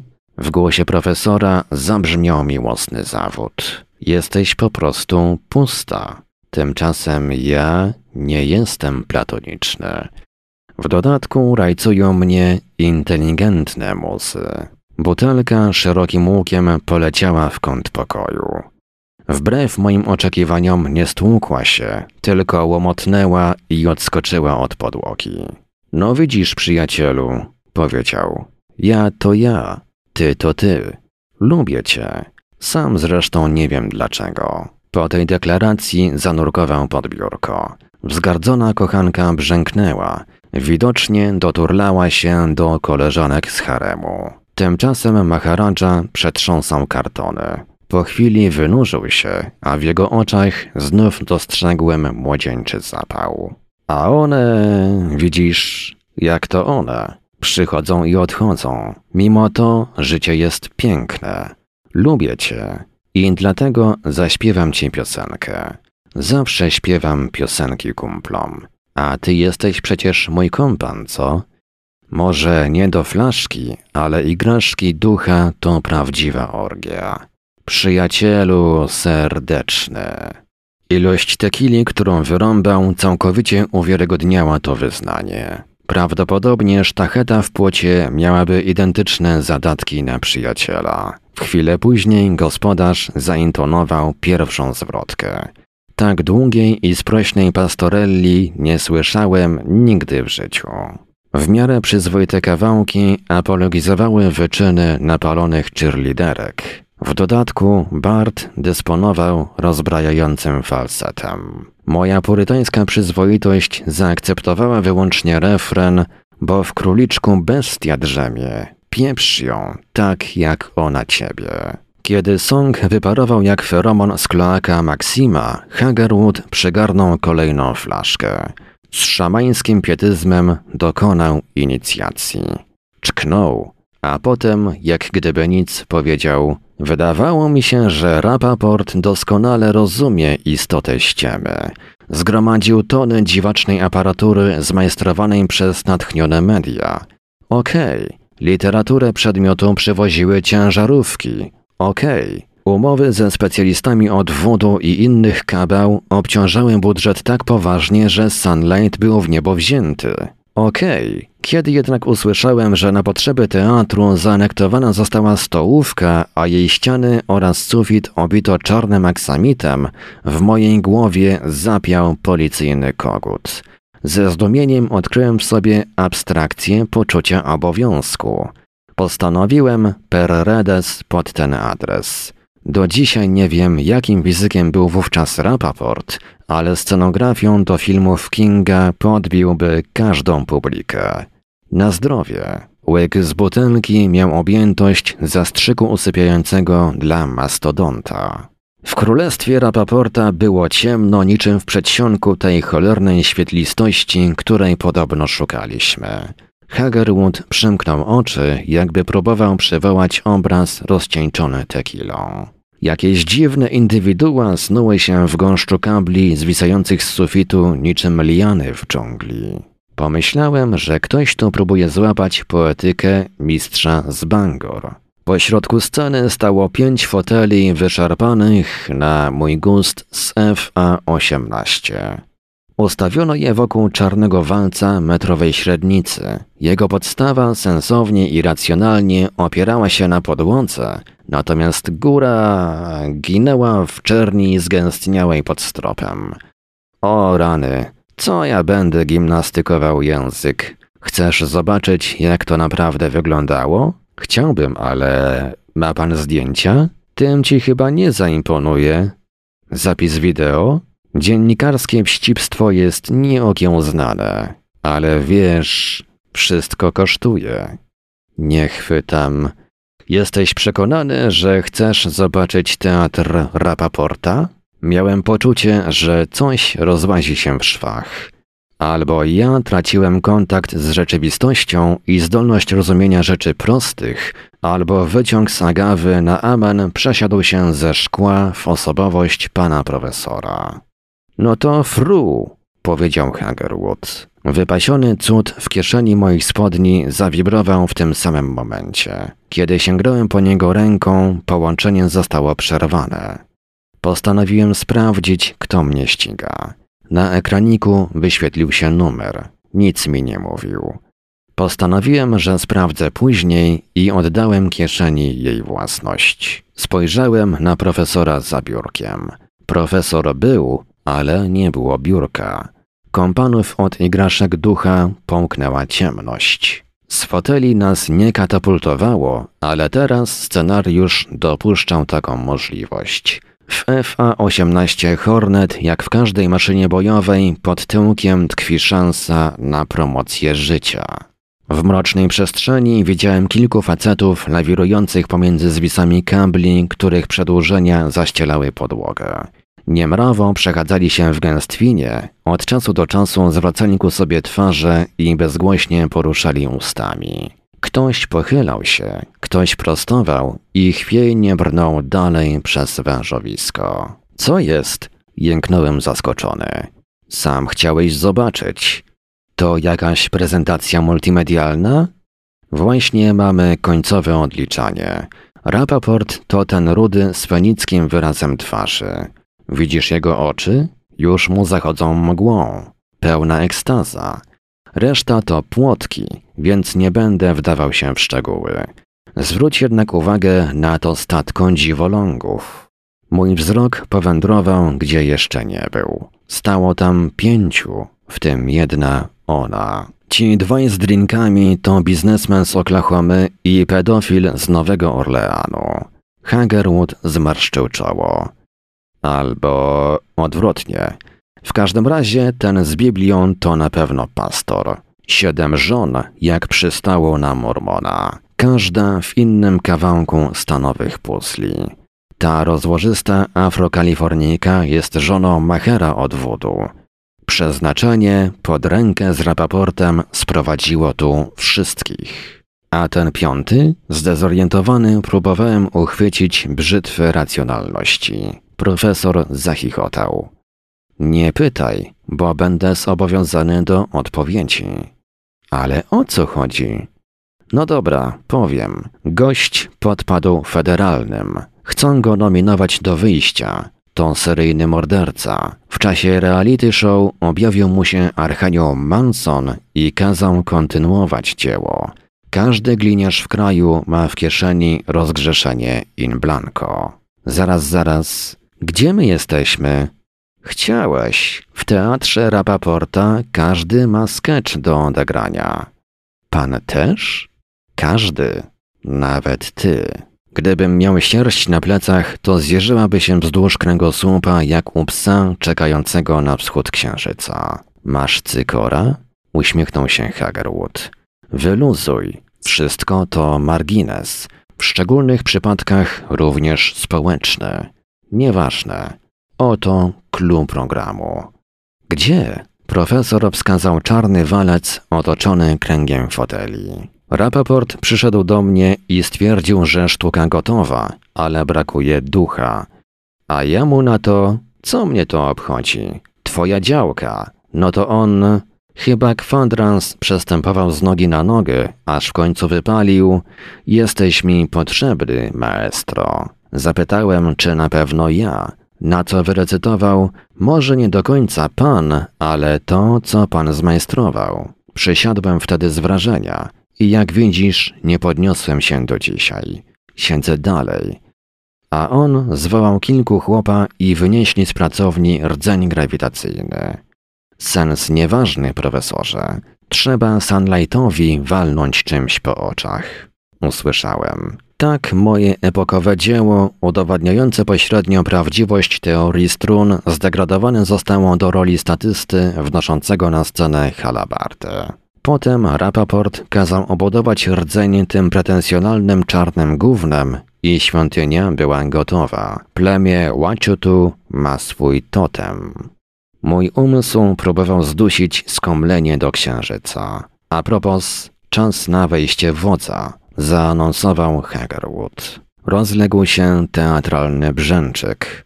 Uchylone drzwi wpuściły trochę światła, gwar podekscytowanych głosów i kilku facetów w garniturach od garnizonowego krawca. Ten największy swojak to oczywiście Sunlight, komentował mój kompan. Reszta to dwór. Co prawda, do dzisiaj nie wiem, kto gra, a kto tańczy. Teraz będzie popis savoir vivre i etykieta. Możemy to pominąć. Myślę, że 10 minut będzie w sam raz. Na co? A co robisz, dzielny redaktorku, gdy rozmówca złapany w dyktafon pieprzy bez sensu? Przewijasz, prawda? No to przewijamy. Musiałem mieć durny wyraz gęby, bo Hagerwood zajrzał mi w oczy i dodał: Widzisz, proponowałem, żebyś się napił. Pić nie piłem, ale w towarzystwie zdeklarowanego miłośnika tequili poczucie wspólnoty plemiennej wzięło górę. Szatańskie urządzenie w mojej kieszeni znowu dostało dreszczy. Sprawdziłem numer. Ten sam. I tyle samo z połączenia. Spojrzałem na Hagerwooda. Mógłbym przysiąc, że butelka w jego dłoni zawiera sporą dawkę pokus. Tymczasem była pusta. Chwila. Cóż znaczy chwila? Chichotał profesor. Coś jest, potem tego nie ma.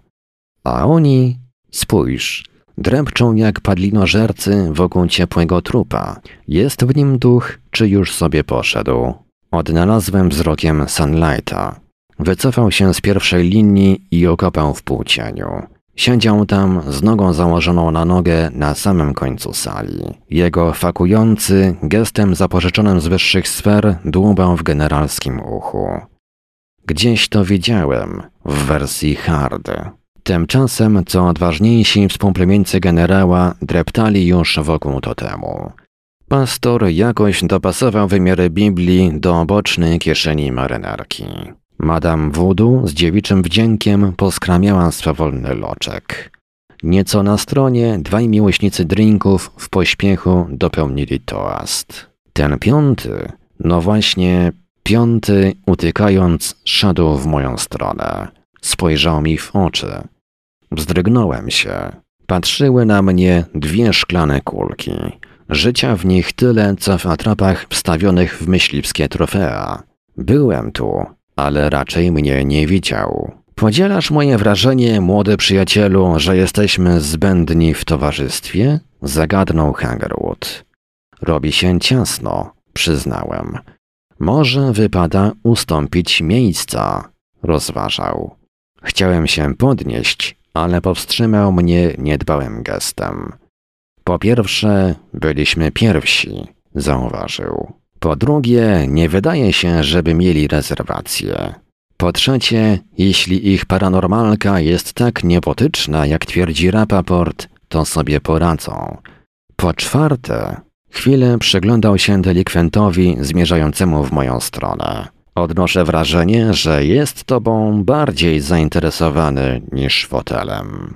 Z jakiegoś powodu bardzo go rozbawiło to stwierdzenie.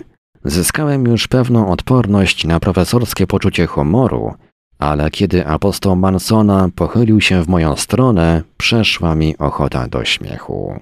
Jeśli mnie nie widział, to nie znajdowałem racjonalnego powodu do transformacji dewianta w słodkiego cherubina. Oczy mu rozbłysły, jakby chłopczyk wygrzebał w piaskownicy zakopanego tydzień wcześniej ukochanego G.I. Joe. Spójrz na Madame Voodoo, Głos dotarł do mnie niczym z budki suflera. Amazonka dosiada wierzchowca. Odruchowo zerknąłem w jego stronę. Kobieta stała przy fotelu, na którym królował Hagerwood. Odwróciła się do niego w sposób odrobinę nieprzyzwoity, potem usiadła mu na kolanach. Jęknął. Uwielbiam to. Wielka masa i zero grawitacji. Zarechotał. Madame Voodoo zwróciła twarz w moją stronę i powiedziała głosem profesora. Jak mnie znajdujesz? Zbaraniałem. Byłem przekonany, że aktorzy Rapaporta nas nie widzą. Prochy mojej mamuśki wpadają w zachwyt, perorował Hagerwood. Zawsze chciała mieć córeczkę, ale tatuś podrzucał nie te chromosomy. Do dziesiątego roku życia próbowała przystrajać mnie w stare sukienki. Zresztą, co ja pierdzielę? Ty to masz problem. Rozejrzałem się. Piątego nie było. Najtrudniej dostrzec coś, co jest blisko. Aktorzy zajęli swoje fotele. Pewnie dlatego czułem się trochę nieswój. Czy ja to ja, czy raczej on? Spojrzałem na ręce. Długie palce mogły wspomagać talent pianisty albo czule głaskać grdyki ofiar. Wewnętrzną część lewej dłoni zdobił silny tatuaż pentagramu. Prawa była czysta, ale powyżej nadgarstka apostoł zakarbował przemiany bytu w niebyt. Blizna najbliżej łokcia roniła jeszcze krwawą łezkę. Przeszedł mnie dreszcz. Już nigdy nie przebiorę się na Halloween. Nie wczuwaj się tak, powiedziała Madame Voodoo. Ja się nie wczuwam, ale napić bym się napił. Tylko butelka już pusta. W krąg foteli wszedł Rapaport. To już nie był ten byle jaki rudzielec. Musiał się nagimnastykować w garderobie. Czarny frak, cylinder, białe rękawiczki i laseczka ze srebrną gałką przemieniły go w grabarza z westernu. Szanowni Państwo, zagaił, zdejmując archaiczne nakrycie głowy. To wielki dzień. Ściągnął rękawiczki i wrzucił je do cylindra. Następnie rozejrzał się, gdzie odstawić rekwizyty. Jeden z sierżantów podpierających ścianę zdał egzamin dobrego statysty. Przejął zbędne już atrybuty elegancji. Z łaski swojej to też. Mistrz ceremonii wskazał szklanki na podłodze. Musztra nie była sierżantowi obca. A więc, szanowni państwo, zagajął rapaport, zebraliśmy się tutaj, aby dać świadectwo epokowemu wydarzeniu. Dzisiaj ujrzymy to, z czym nie zetknął się jeszcze żaden człowiek. Teatralnie zawiesił głos. Powiódł wzrokiem po zebranych, jakby w szacownym zgromadzeniu szukał swej Merlin. Żaden człowiek, przynajmniej w życiu doczesnym. Ten przełom ludzkiej historii stał się możliwy dzięki światłemu mecenatowi. Tu skłonił głowę w stronę Sunlighta. Dzisiejszy sukces nie byłby również możliwy bez genialnego umysłu profesora Hagerwooda. To właśnie on w sposób unikalny powiązał współczesne teorie fizyczne z pradawną kulturą i światem ducha. Jak Państwu zapewne wiadomo, teoria strun, która fascynuje największe umysły naszej epoki, przewiduje istnienie przynajmniej dziesięciu wymiarów opisujących rzeczywistość. Tylko trzy z nich to wymiary otwarte. Pozostałe są zakrzywione do wielkości subatomowych, więc nie mogą być postrzegane. Taką wiedzę przekazuje się adeptom fizyki na całym świecie. Tymczasem profesor Hagerwood uświadomił nam, że rzeczywistość nie kończy się na trzech pełnych wymiarach. Jest jeszcze jeden, który wszyscy dobrze znamy. Znamy, ale nikt wcześniej nie odważył się nadać mu tego miana podnieść do rangi fizycznego wymiaru. A przecież świadomość, tak, właśnie świadomość trzeba traktować również jako wymiar, bo świadomość to coś więcej niż osobowość. Poszczególne osobowości tworzą w niej struny porównywalne z tymi, o których mówią fizycy. Ale gówno, ile razy tego słucham, mam wrażenie, że paranoja jest wśród nas sapnęła Madame Voodoo. Gdzie ta cholerna butelka? Najwyraźniej profesor zapomniał, że jej zawartość stała się elementem jego jaśni. W mojej kieszeni ocknął się wibrator GSM. Spojrzałem pytająco na Hegerunda. Sterana życiem, skłą usprawiedliwiająco rozłożyła dłonie. Przelecimy ceremoniał, powiedziała. Popisy werbalne raporta można olać ale jego szczytowanie to prawdziwa oda do zmysłów. Tym razem przewijanie było krótsze. Według wielu autorytetów naukowych nasza trójwymiarowa rzeczywistość wywiera ciśnienie na masę, próbuje ją wypchnąć w inne wymiary. Znów byliśmy audytorium Rapaporta. Jednak owa masa, po odkształceniu do pewnej granicy, uparcie wraca do naszego świata. Przypomina to ruchy spławika na wodzie. Tak jak spławik powoduje powstawanie fali, tak masa generuje fale grawitacyjne. To jeden ze sposobów, w jaki współczesna fizyka objaśnia mechanikę świata. Zatem, skoro przyjęliśmy, że świadomość jest pełnoprawnym wymiarem, logiczną konsekwencją jest, że profesor Hagerwood, konstruując struner, udostępnił nam klucz do zjawisk, które zwykliśmy określać przymiotnikiem paranormalne. Rdzeń grawitacyjny pozwoli nam dzisiaj zobaczyć świetlistą drogę, jaka otwiera się przed tymi, którzy odchodzą z naszego świata trzech wymiarów. Sam struner nie byłby jednak wystarczającym narzędziem. To tylko żagiel. Aby zajrzeć za linię horyzontu, potrzeba jeszcze wichru świadomości. Dlatego też poprosiłem o współpracę ludzi o niezwykłym potencjale psychicznym. Mówi o mnie? Zadrwił profesor. Nie, on namaszcza geniuszem też proty. Pastor bez owieczek, żona wodzireja trupów, pieszczoch tulący pluszowe misie, wymoczek z garścią kompleksów i milionem na koncie oraz współczesny Kuba rozpruwacz. Mieszanka piorunująca. No właśnie, stwierdził Rapaport. Skoro mamy jasność w tej kwestii, czas przystąpić do dzieła. Proszę wszystkich zgromadzonych na sali o bezwzględne zachowanie milczenia, zarówno podczas rozruchu strunera, jak i w dalszej fazie eksperymentu. Pragnę podkreślić, że nasza próba jest absolutnie bezpieczna. Skąd ten optymizm? Wierność Madame Voodoo została wystawiona na ciężką próbę. Jej mąż także przeżył moment zachwytu nad repliką muzealnego pasa cnoty. A przecież, gdy mamy safe, to pojawienie się kasiarza jest kwestią czasu. Ku chwale materii, te akurat fale dźwiękowe jakoś nie docierały do uszu Rapaporta. Nie miały więc szansy wytrącić go z roli wodzireja. Madame und Monsieur. Języki obce najwyraźniej nie były jego mocną stroną. Proszę wszystkich o nałożenie gogli, które dostali Państwo przy wejściu. Moja ręka sięgnęła do kieszeni. Znałem jej zawartość. Tymczasem wielka łapa z piętnem pentagramu wyciągnęła stamtąd plastikowe okulary, w których miejsce szkieł zajmowały połyskliwe, nieprzejrzyste płytki. Wygląda, że będę musiała po omacku, powiedziała Madame Voodoo. A gdzieś zapodziała się biała laska. Apostoł Mansona założył okulary. Trochę uwierały u nasady nosa, ale to można przeżyć.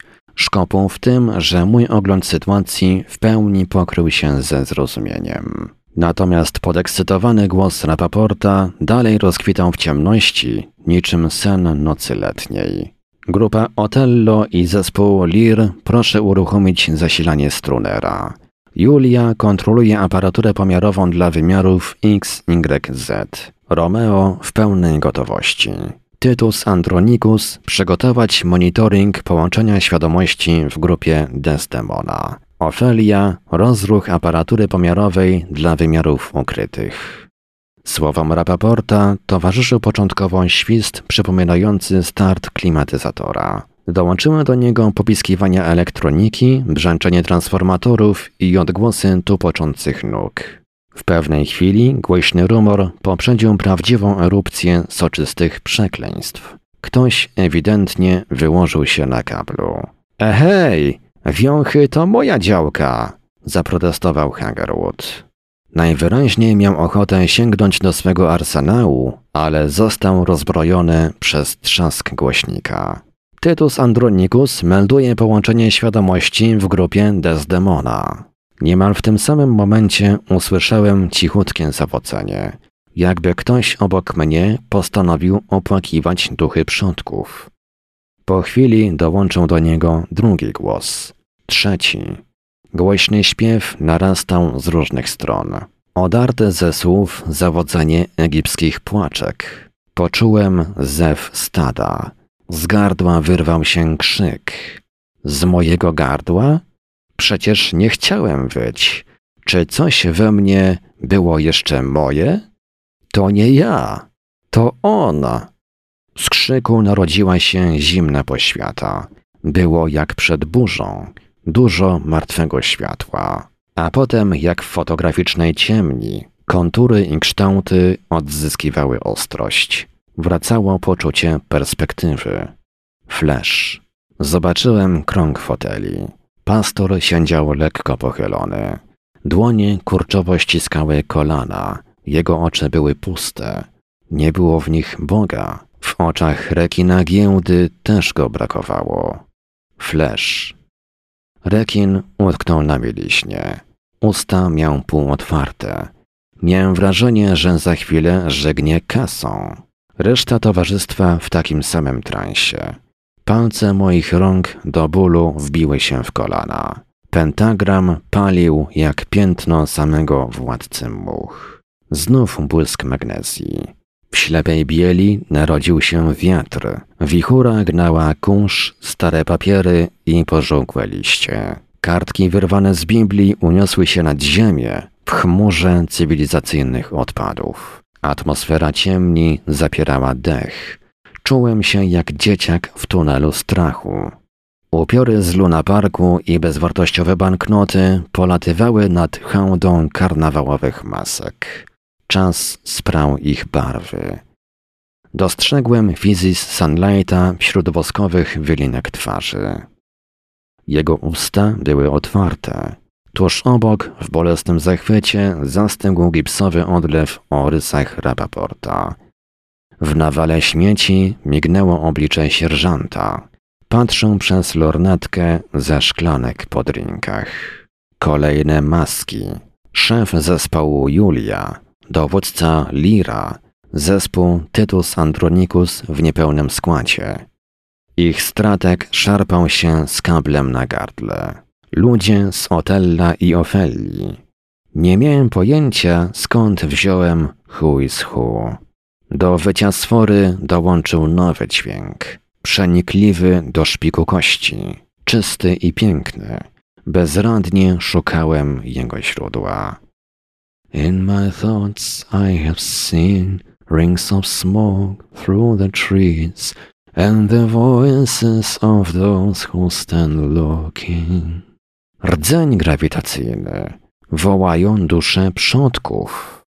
To ja, wasz wielki szaman, przemówiłem. Madame Voodoo oklapła w fotelu niby więdnąca paleolityczna Barbie. Omdlewający wzrok utkwiła w plecach Hagerwooda. Ten wstał z wysoko uniesioną głową. Rozłożył ramiona, jakby próbował ogarnąć cały świat. Jam jest Dal, poszukiwacz duchów plemienia Wachotu, wołał z natchnieniem. Przed nim grawitacyjny struner drążył mrok. Wiatr dął przeraźliwie. Porywał nas i pchał tam, dokąd Hagerwood sięgał już wzrokiem. Widziałem twarze zaklinaczy wiatru. Przypominały pyski hartów wyciągnięte w pędzie. Sfora podjęła trop i wicher świadomości zdarł skalpy z czaszek. Kolejne karnawałowe maski odleciały tunelem strachu. Dom duchów leży poza życiem i śmiercią, zaśpiewał szaman. W dole czaszki toczyły się jak kule zmartwychwstanek. Nad hałdą wstawał świt. Coś się rodziło i dojrzewało w nas, a może poza nami. Wymiary gubiły sens. Gdzieś daleko pozostał pęd, krzyk i śmiecie materii. Wir wokół rdzenia grawitacyjnego płonął światłem o barwie popiołu.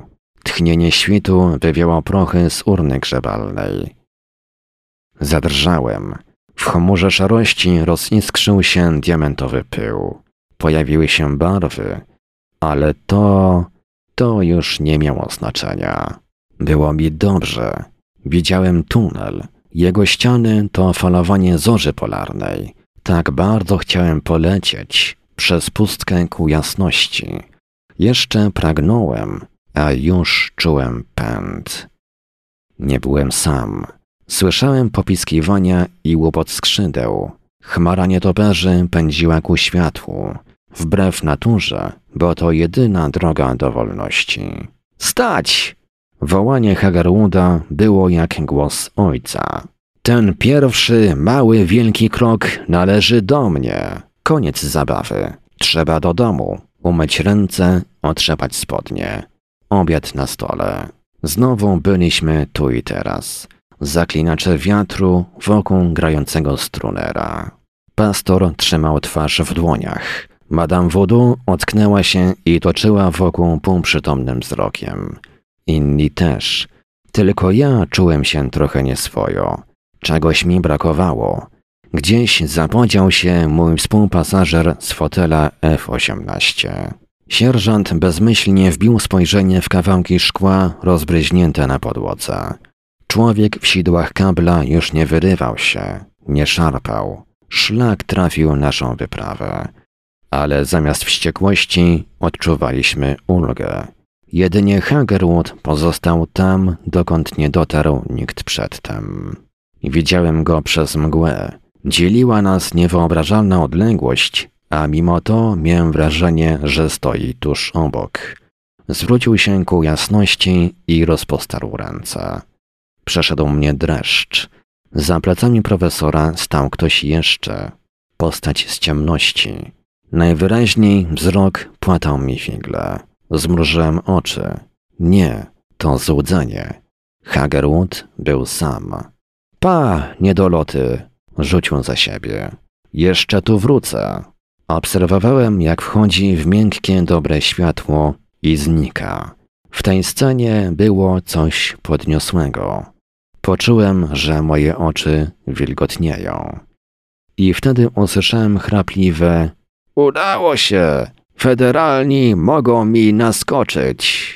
Niespodziewanie rozległo się głośne skwierczenie. Poczułem swąd palonej izolacji. Świergot elektryczności był jak przygrywka orkiestry z Titanica. Trzask, odgłosy przepięć. Wreszcie huk eksplozji. Potem już tylko nieprzenikniona ciemność. I cisza. Siedziałem w fotelu F-18. Czułem, jakbym coś stracił, ale nie bardzo tego żałowałem. Smród topiących się polimerów nadal gęstniał w powietrzu.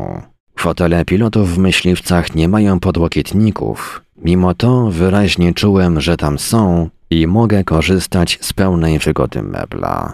Tylko ten smród izolacji. No jak tam pielucha? zapytał Hagerwood. Nie rozumiem. Zareagowałem odruchowo. Profesor siedział za biurkiem i delektował się grubym, niemiłosiernie cuchnącym cygarem. Uświadomiłem sobie, że znowu jestem w punkcie wyjścia. Naprawdę znakomity Goldfinger. Strącił na podłogę odrobinę popiołu. Może to sama Madame Voodoo w okresie szczytu ponętności ukulała go na swym ucie. Przesunął w moją stronę drewniane pudełko. Skorzystasz z okazji? Wypalimy fajkę pokoju. Ja, szaman Łaciotu, nie z każdym się tak spoufalam. Dzięki. Fajki rzuciłem w trzeciej klasie. Nie pijesz, nie palisz, strach pytać co dalej. Co to? Co to było? Jęknąłem. Sam chciałeś. Rzecz została opatentowana w średniowieczu, jeśli nie w neolicie.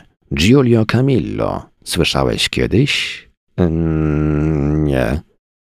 On był najbardziej znanym konstruktorem teatru pamięci. Przeżyłeś coś, co od biedy można określić tym mianem. Ale moja wersja jest fajniejsza. Szczegóły?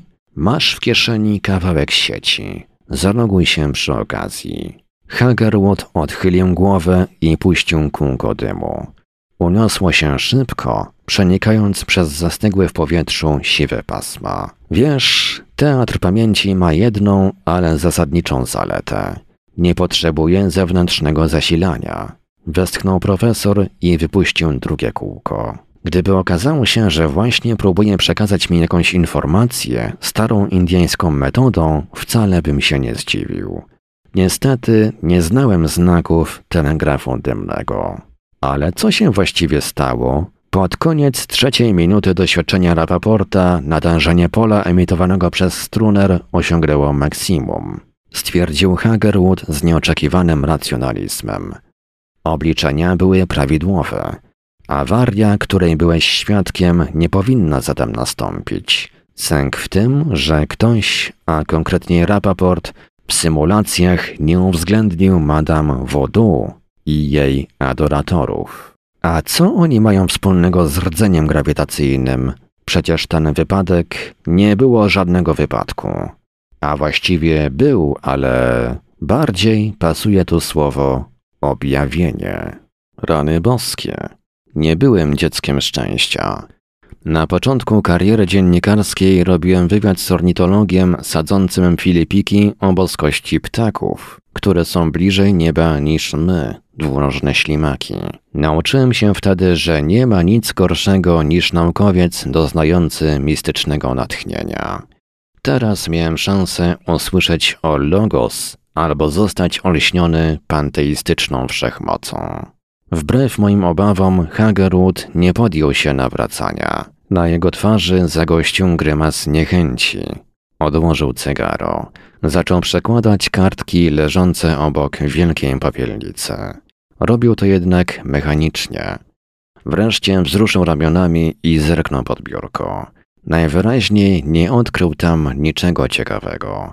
Wstał i podszedł do okna z rękami w kieszeniach spodni. Opuścił żaluzję.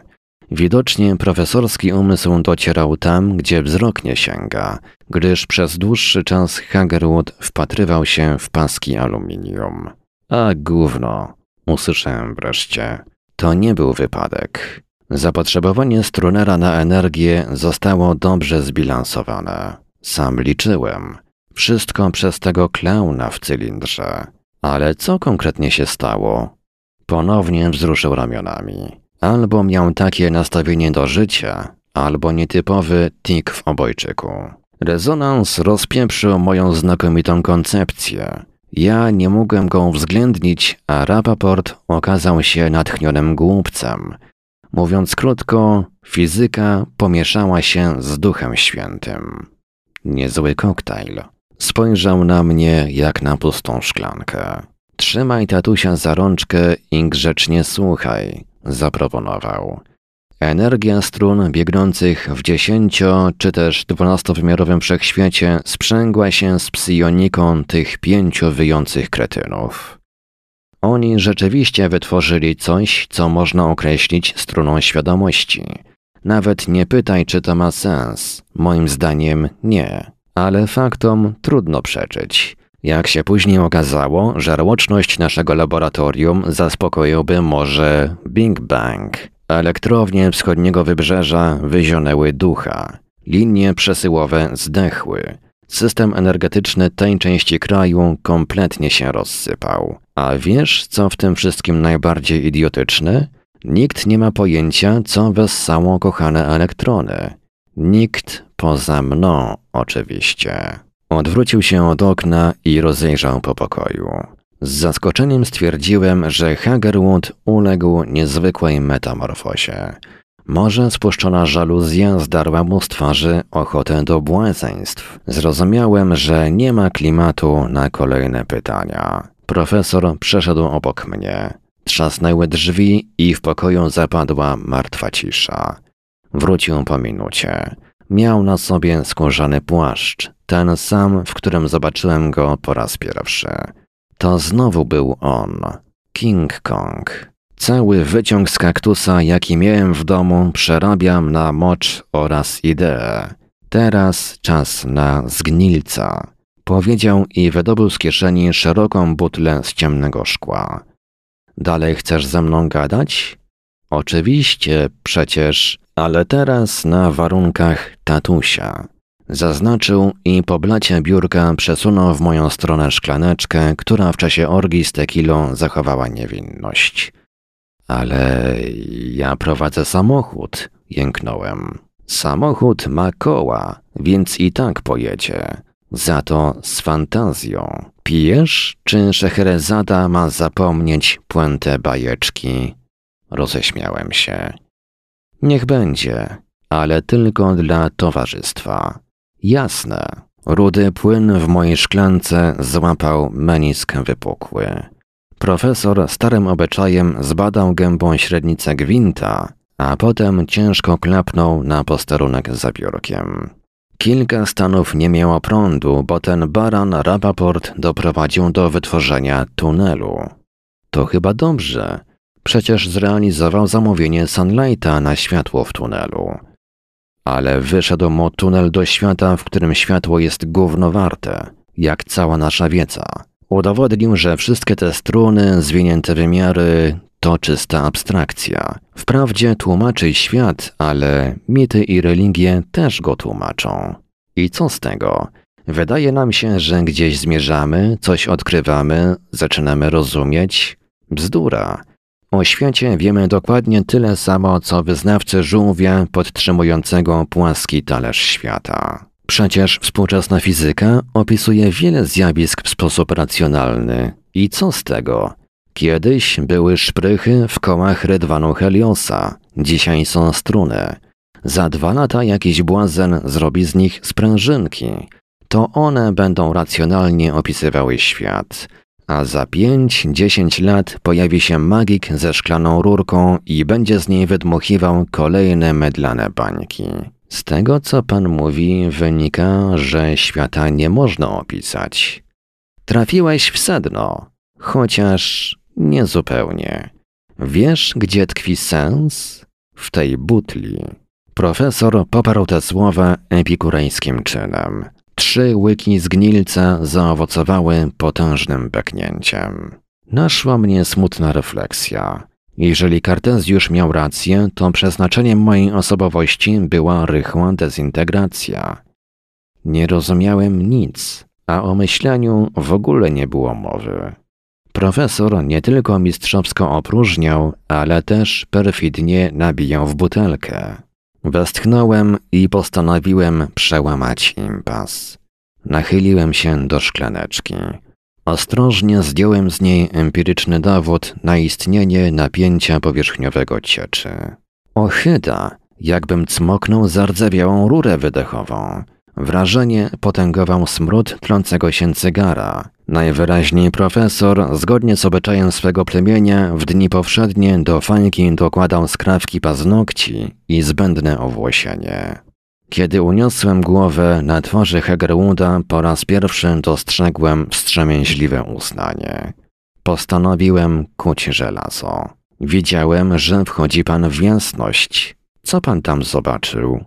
Profesor parsknął. Naprawdę chcesz wiedzieć? Zapewniam cię, że nie chcesz. Tylko jeszcze o tym nie wiesz. Za mało wypiłeś. Przyjechałem tu zrobić wywiad, a na razie szef zabije mnie śmiechem. Bo widzisz, ty nie doceniasz sztuki. Jest tak samo racjonalna jak każda inna wiedza. Może ci zaśpiewam. Znam naprawdę fajne piosenki. Najlepsza jest ta o krwawej Mary, rozpustnej krwawej Mary. Profesorze, więcej światła. Wysiada nerw wzrokowy? Podnieść żaluzję? A może to romantyczne przesłanie dla świata? Ale za oknem jest ciemno. To ty jesteś ślepy i głuchy. Nie chcesz, żebym śpiewał? W takim razie zapraszam do Teatru Pamięci. Podobno jeden obraz jest więcej wart niż tysiąc słów. Ociężale uniósł się z zabiórka. Zarzuciło go w prawą stronę, ale znalazł oparcie blatu. Potem, brodząc w bagnie ukochanej grawitacji, podszedł do mnie i przypasował skrzydełko dłoni do mojego ramienia. Widzisz, młody człowieku, a raczej chcesz widzieć, a może chciałbyś więcej. Co powiesz na pełną namacalność? Hmm, jakby to ugryźć? Przełknąłem ślinę skażoną zgnilcem. Kiedy Rapaport robił eksperyment, kontynuował profesor, nie zważając na moją minę, w jego trakcie wydawało się, że aby dotrzeć tam, rozumiesz? Dla mnie już wtedy było to oczywiste. Struner nie jest mi potrzebny. Do niczego. A wiesz, dlaczego wiem? Miałem bliskie spotkanie trzeciego stopnia z Madame Voodoo. Ręka Hegerwunda spadła z mojego ramienia i skrzydełko przemieniło się w drogowskaz do szklanki. Siorbnąłem posłusznie. Nie wiedziałem, co gorsze, smak rudej wody czy opary z cygara dogorywającego w popielnicy. Profesor podniósł dłonie na wysokość głowy. Wyglądał jak delikwent gotowy do rozstrzelania lub chrześcijanin przekazujący znak pokoju. Teraz już wiem e, inaczej, powiedział. Zacząłem wątpić, czy za pomocą słów można dojść do porozumienia. Wstań i przyłóż swoje dłonie do moich, polecił Hagerwood. Rozpaczliwie próbowałem przypomnieć sobie, czy na dachach karetek dla czubków montuje się koguty. Ale po co? zapytałem w końcu. Zapomniałeś? Jam jest Dal, poszukiwacz duchów plemienia Łachutu. Profesor chwiał się na boki. Co prawda sporo wypił i miał prawo fruwać. Odnosiłem jednak wrażenie, że to do moich źrenic dotarły forpoczty z gnilca. Spójrz mi w oczy, nakazał Hagerwood. Łatwo powiedzieć, ledwie go widziałem. Woda ognista działała na mózg z temperamentem nitrogliceryny. Bałem się gwałtownie poruszyć głową. Patrz na mnie, usłyszałem. Zajrzyj do wnętrza. Jak się uda, to staniesz na zewnątrz. Cud techniki zawibrował w mojej kieszeni. Poczułem na twarzy podmuch wiatru. Kolejne, mocniejsze, pchały przed sobą coraz więcej światła. Pojawiły się barwy, ale to już nie miało znaczenia. Było mi dobrze. Siedziałem na omszałym pniu powalonego drzewa. Przede mną stał King Kong w skórzanym płaszczu. Ręce jak zwykle trzymał w kieszeniach. Za jego plecami widziałem biało-czarne pnie otulone mgłą. Rozejrzałem się. Polana, strumyk, czarny przechylony głaz, rdzawe plamy porostów na kamiennym łbie. Nasz skrawek rzeczywistości był kulą zanurzoną w nasączonej światłem mlecznej nieskończoności. Rzadkie listki brzus znieruchomiały w oczekiwaniu na to, co nieuchronnie musi nadejść. Na czarnym skórzanym płaszczu iskrzyły się drobne klejnociki, jakby Hagerwood wyszedł z deszczu, który został za mgłą. Dostrzegłem samotną kroplę spływającą po policzku profesora. Kiedy dotarła do linii zarostu, utraciła krągłość. Rozpłynęła się i znikła. O tym, że w ogóle istniała, świadczyła wilgotna ścieżka biegnąca od drobnych zmarszczek przy oku. Cisza wokół nas była czysta, jak dźwięk szklanego dzwonka. Czy ja to widzę? Czy ja tu jestem? Wydawało mi się, że tylko to pomyślałem, ale Hagerwood odpowiedział: To zależy od Twojej decyzji. Nie rozumiem. Dom duchów leży poza życiem i śmiercią. King Kong rozejrzał się, trącił nogą wilgotną kępę mchu, prychnął pogardliwie, następnie podszedł do mojego pnia. Można? Wzruszyłem ramionami i odruchowo przesunąłem się w prawo, chociaż nie musiałem. Hagerwood przysiadł. Teraz obaj mogliśmy patrzeć na brzozy. Korunka nagich gałązek wrastała w falującą mgłę. Czarno-biała, gładka kora pni potęgowała uczucie iluzoryczności. Jakby były, a jednocześnie ich nie było, powiedziałem. Chwytasz w lot. Prawda jest tu, albo tam. Miałem wrażenie, że słowa grzęzną w otaczającej nas bieli. Ten świat był zadziwiająco mały. Czułem jednak, że jest go dokładnie tyle, ile trzeba. W tej chwili. Może tam dalej jest coś jeszcze, ale nam wystarczała ta kropla spływająca po policzku i wsiąkająca w szorstki posiwiały mech. Gdzie my jesteśmy? Rozejrzałem się trochę bezradnie. Hagerwood czubkiem buta wydusił z mchu szary kamyk. Bryłka potoczyła się bezgłośnie i wpadła do strumienia. Jesteśmy przy źródle, stwierdził łagodnie. Ale to nie jest źródło. Zdążyłem powiedzieć, zanim dotarło do mnie, że nie zrozumiałem słów profesora. Faktycznie nie, przyznał. Jesteśmy tam, dokąd ja chciałem zawsze dotrzeć, żeby zaspokoić głód wiedzy. Ale to ja. Ty jesteś młody. Też byłem. I pamiętam, że młodość ma inne priorytety. Chcesz zaspokoić potrzebę doświadczenia? Musisz się zdecydować. Na co? Zrób krok dalej. A pańskie zaspokojenie wiedzy? Co z niego wynika? Ludzie, którzy umierają, widzą tunel i światło na jego krańcu. Tyle już wiesz. Na końcu tego tunelu jest oświetlona słońcem polana. Inni mówili, że ukwiecona łąka lub sad ciebie powitał jesienny skraj brzeziny. Ale dekoracje nie mają znaczenia. W tym miejscu życie rozmawia ze śmiercią. Tu jedni przechodzą na drugą stronę, a inni zawracają. Dalej nikt nie wie, co jest dalej. Tylko, że ja nie chcę umierać. Powrót do źródła trudno nazwać śmiercią. Uśmiechnął się Hagerwood. Jeśli trzymasz rękę umierającego, to w pewnym sensie doświadczasz śmierci, ale nie ty umierasz. To tylko mniej lub bardziej bolesne doświadczenie. Za chwilę możesz przeżyć coś, co sprawi, że zaczniesz pojmować, zrozumiesz nasz świat, będziesz wiedział, czym jest, a przynajmniej czym nie jest. Ale czy ja wrócę? Profesor wstał, podszedł do strumienia, a następnie przykucnął na brzegu. Potem wyciągnął rękę, nabrał wody w dłoń i zbliżył do ust. Mój umysł, moje zmysły, powiedział. Mój umysł wyciągnął rękę i zaczerpnął wodę, żeby zaspokoić pragnienie. Poczułem chłód, odkryłem smak.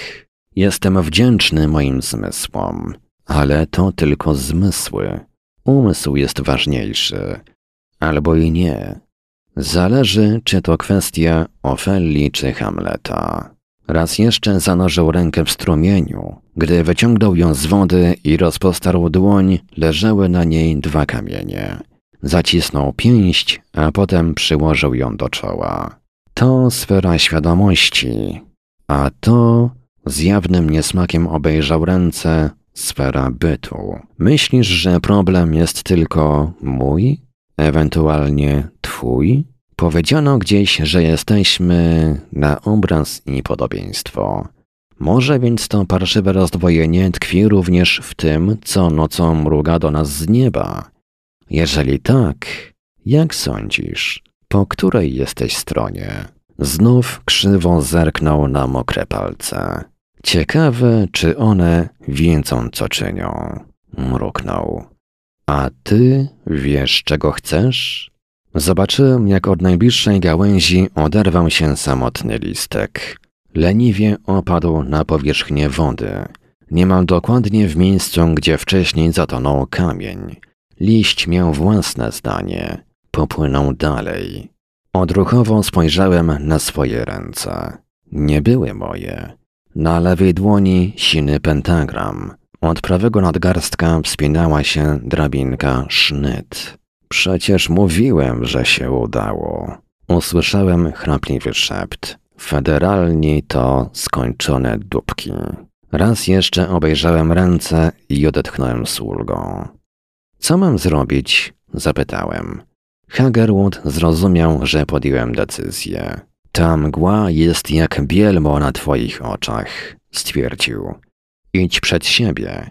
Niech Flamarion wskaże ci drogę.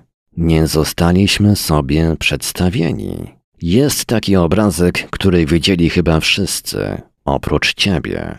Wędrowiec wystawia głowę poza nieboskłon. Aha, ta średniowieczna rycina, której kopia wisiała w norze zwanej salą geograficzną. Jeżeli uznamy, że średniowiecze skończyło się w 1888 roku, zdecydowanie masz rację. W każdym razie ilustrator książki Kamila Flammariona z powodzeniem mógł podziwiać wznoszenie wieży Eiffla. Miałem dosyć pieprzonego Matrixa. Wstałem. Hagerwood sięgnął do kieszeni płaszcza i wyciągnął butelkę z gnilca. Splunął na mech resztką chłodu i smaku, Potem przepłukał usta potężnym łykiem z flaszki. Wreszcie jej wylot skierował we mnie, jakby to było szklane magnum. Łyczek na drogę? Byłem pewien, w tej lufie nie ma uczciwej ołowianej kuli. Szklana rurka rzeczywiście wypuszczała kolejną mydlaną bańkę. Odwróciłem się plecami do King Konga i poszedłem przed siebie. Lepka mgła owinęła się wokół mnie, tak ciasno, że po chwili byłem jedynie wzrokiem błądzącym w nieprzeniknionej bieli. Hej! Usłyszałem, chociaż oprócz mnie nie było nikogo. Co z ciebie taki raptus? Pamiętasz, jam jest dal. Zabierz ze sobą dwa święte kamienie. Promieniują moją magią. Idź, łaciutu będą czuwać. Tylko nie sprowadź złych duchów do wioski. Twarz owionął mi zaduch zgnilca. Nie zwolniłem kroku. Dwa kamienie w mojej dłoni szczęknęły o siebie. Dźwięk przypominał przeładowanie karabinu. Chciałem je odrzucić, ale wokół była mgła, tak nieskazitelnie czysta. Wsadziłem balast do kieszeni. Śmiech gonił za mną, coraz dalszy i coraz mniej wart pamięci. Nowy dźwięk, bardziej dotkliwy, pojawił się tam, gdzie moje stopy znajdowały oparcie. Chlupot wody, bardziej dotkliwy, gdyż moje buty przeniknęło wilgotne zimno. Miałem wrażenie, że brodzę po jakiejś płyciźnie.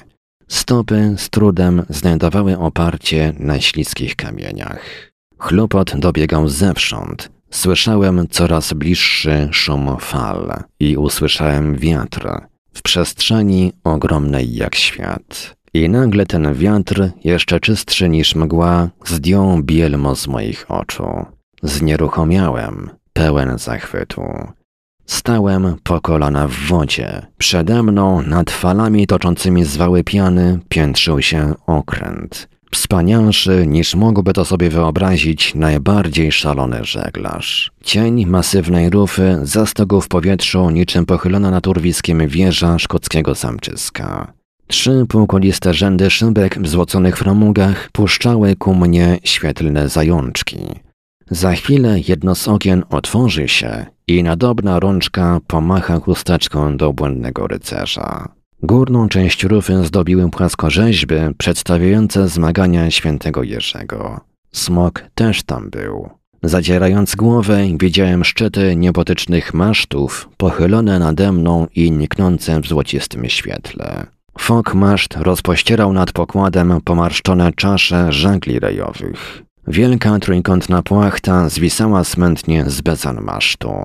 Kiedyś wiedziałem jak się nazywa, ale wichury czasu przewiały moją pamięć. Ruszyłem w stronę statku. Odniosłem wrażenie, że lada chwila kadłub runie na mnie, a jednak jakaś niezwykła siła utrzymywała kolosa w nienaturalnym położeniu. Mogłem obserwować jasne deski pokładów i resztki strzaskanych balustrad śródokręcia. Wokół mnie zwisały wanty, jak elektryczne kable w laboratorium Rapaporta. Grube liny dotykały spienionej wody. Ich końce były spęczniałe od kryształów soli. Z miejsca, w którym się zatrzymałem, trudno było rozpoznać, co przedstawia galion. Mój wzrok dotknął burty poniżej bokszprytu. I wtedy wszystko stało się jasne. Ten okręt był jak olbrzymia ryba wyrzucona na płyciznę. Dawna linia zanurzenia znajdowała się bardzo wysoko i fale obmywały jedynie chropowate dno. Niżej krogulczy pazur czarnej skały strzaskał deski poszycia. Rafa przyjęła na siebie ciężar drewnianego giganta, gdy odpływ zadrwił z jego wyporności.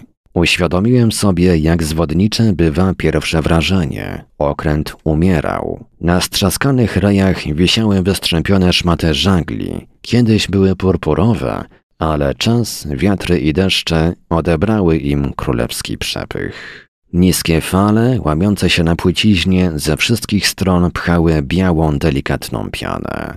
Rozejrzałem się. Nigdzie nie było brzegu. Ruszyłem, odgarniając pęki lin. Do moich uszu docierał wyraźny szum morza, cichy łopot, świst wiatru i postękiwanie wręg masywnego kadłuba. Pod rzeźbą smoczej głowy, która zdobiła dziób, szpon rafy rozerwał deski. Szczelina była wystarczająco duża. Nie miałem wątpliwości, jak wejdę do środka. Zdrygnąłem się.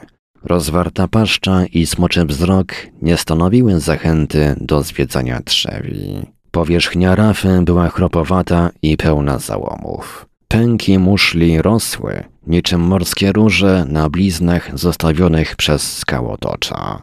Podjąłem spinaczkę. Piana, której lekkość podziwiałem na falach, w zetknięciu z kamieniem przeistoczyła się w żółtawe złogi przypominające pumeks. Kiedy byłem blisko ciemności ziejącej z wnętrza okrętu, poczułem lekki dotyk na karku.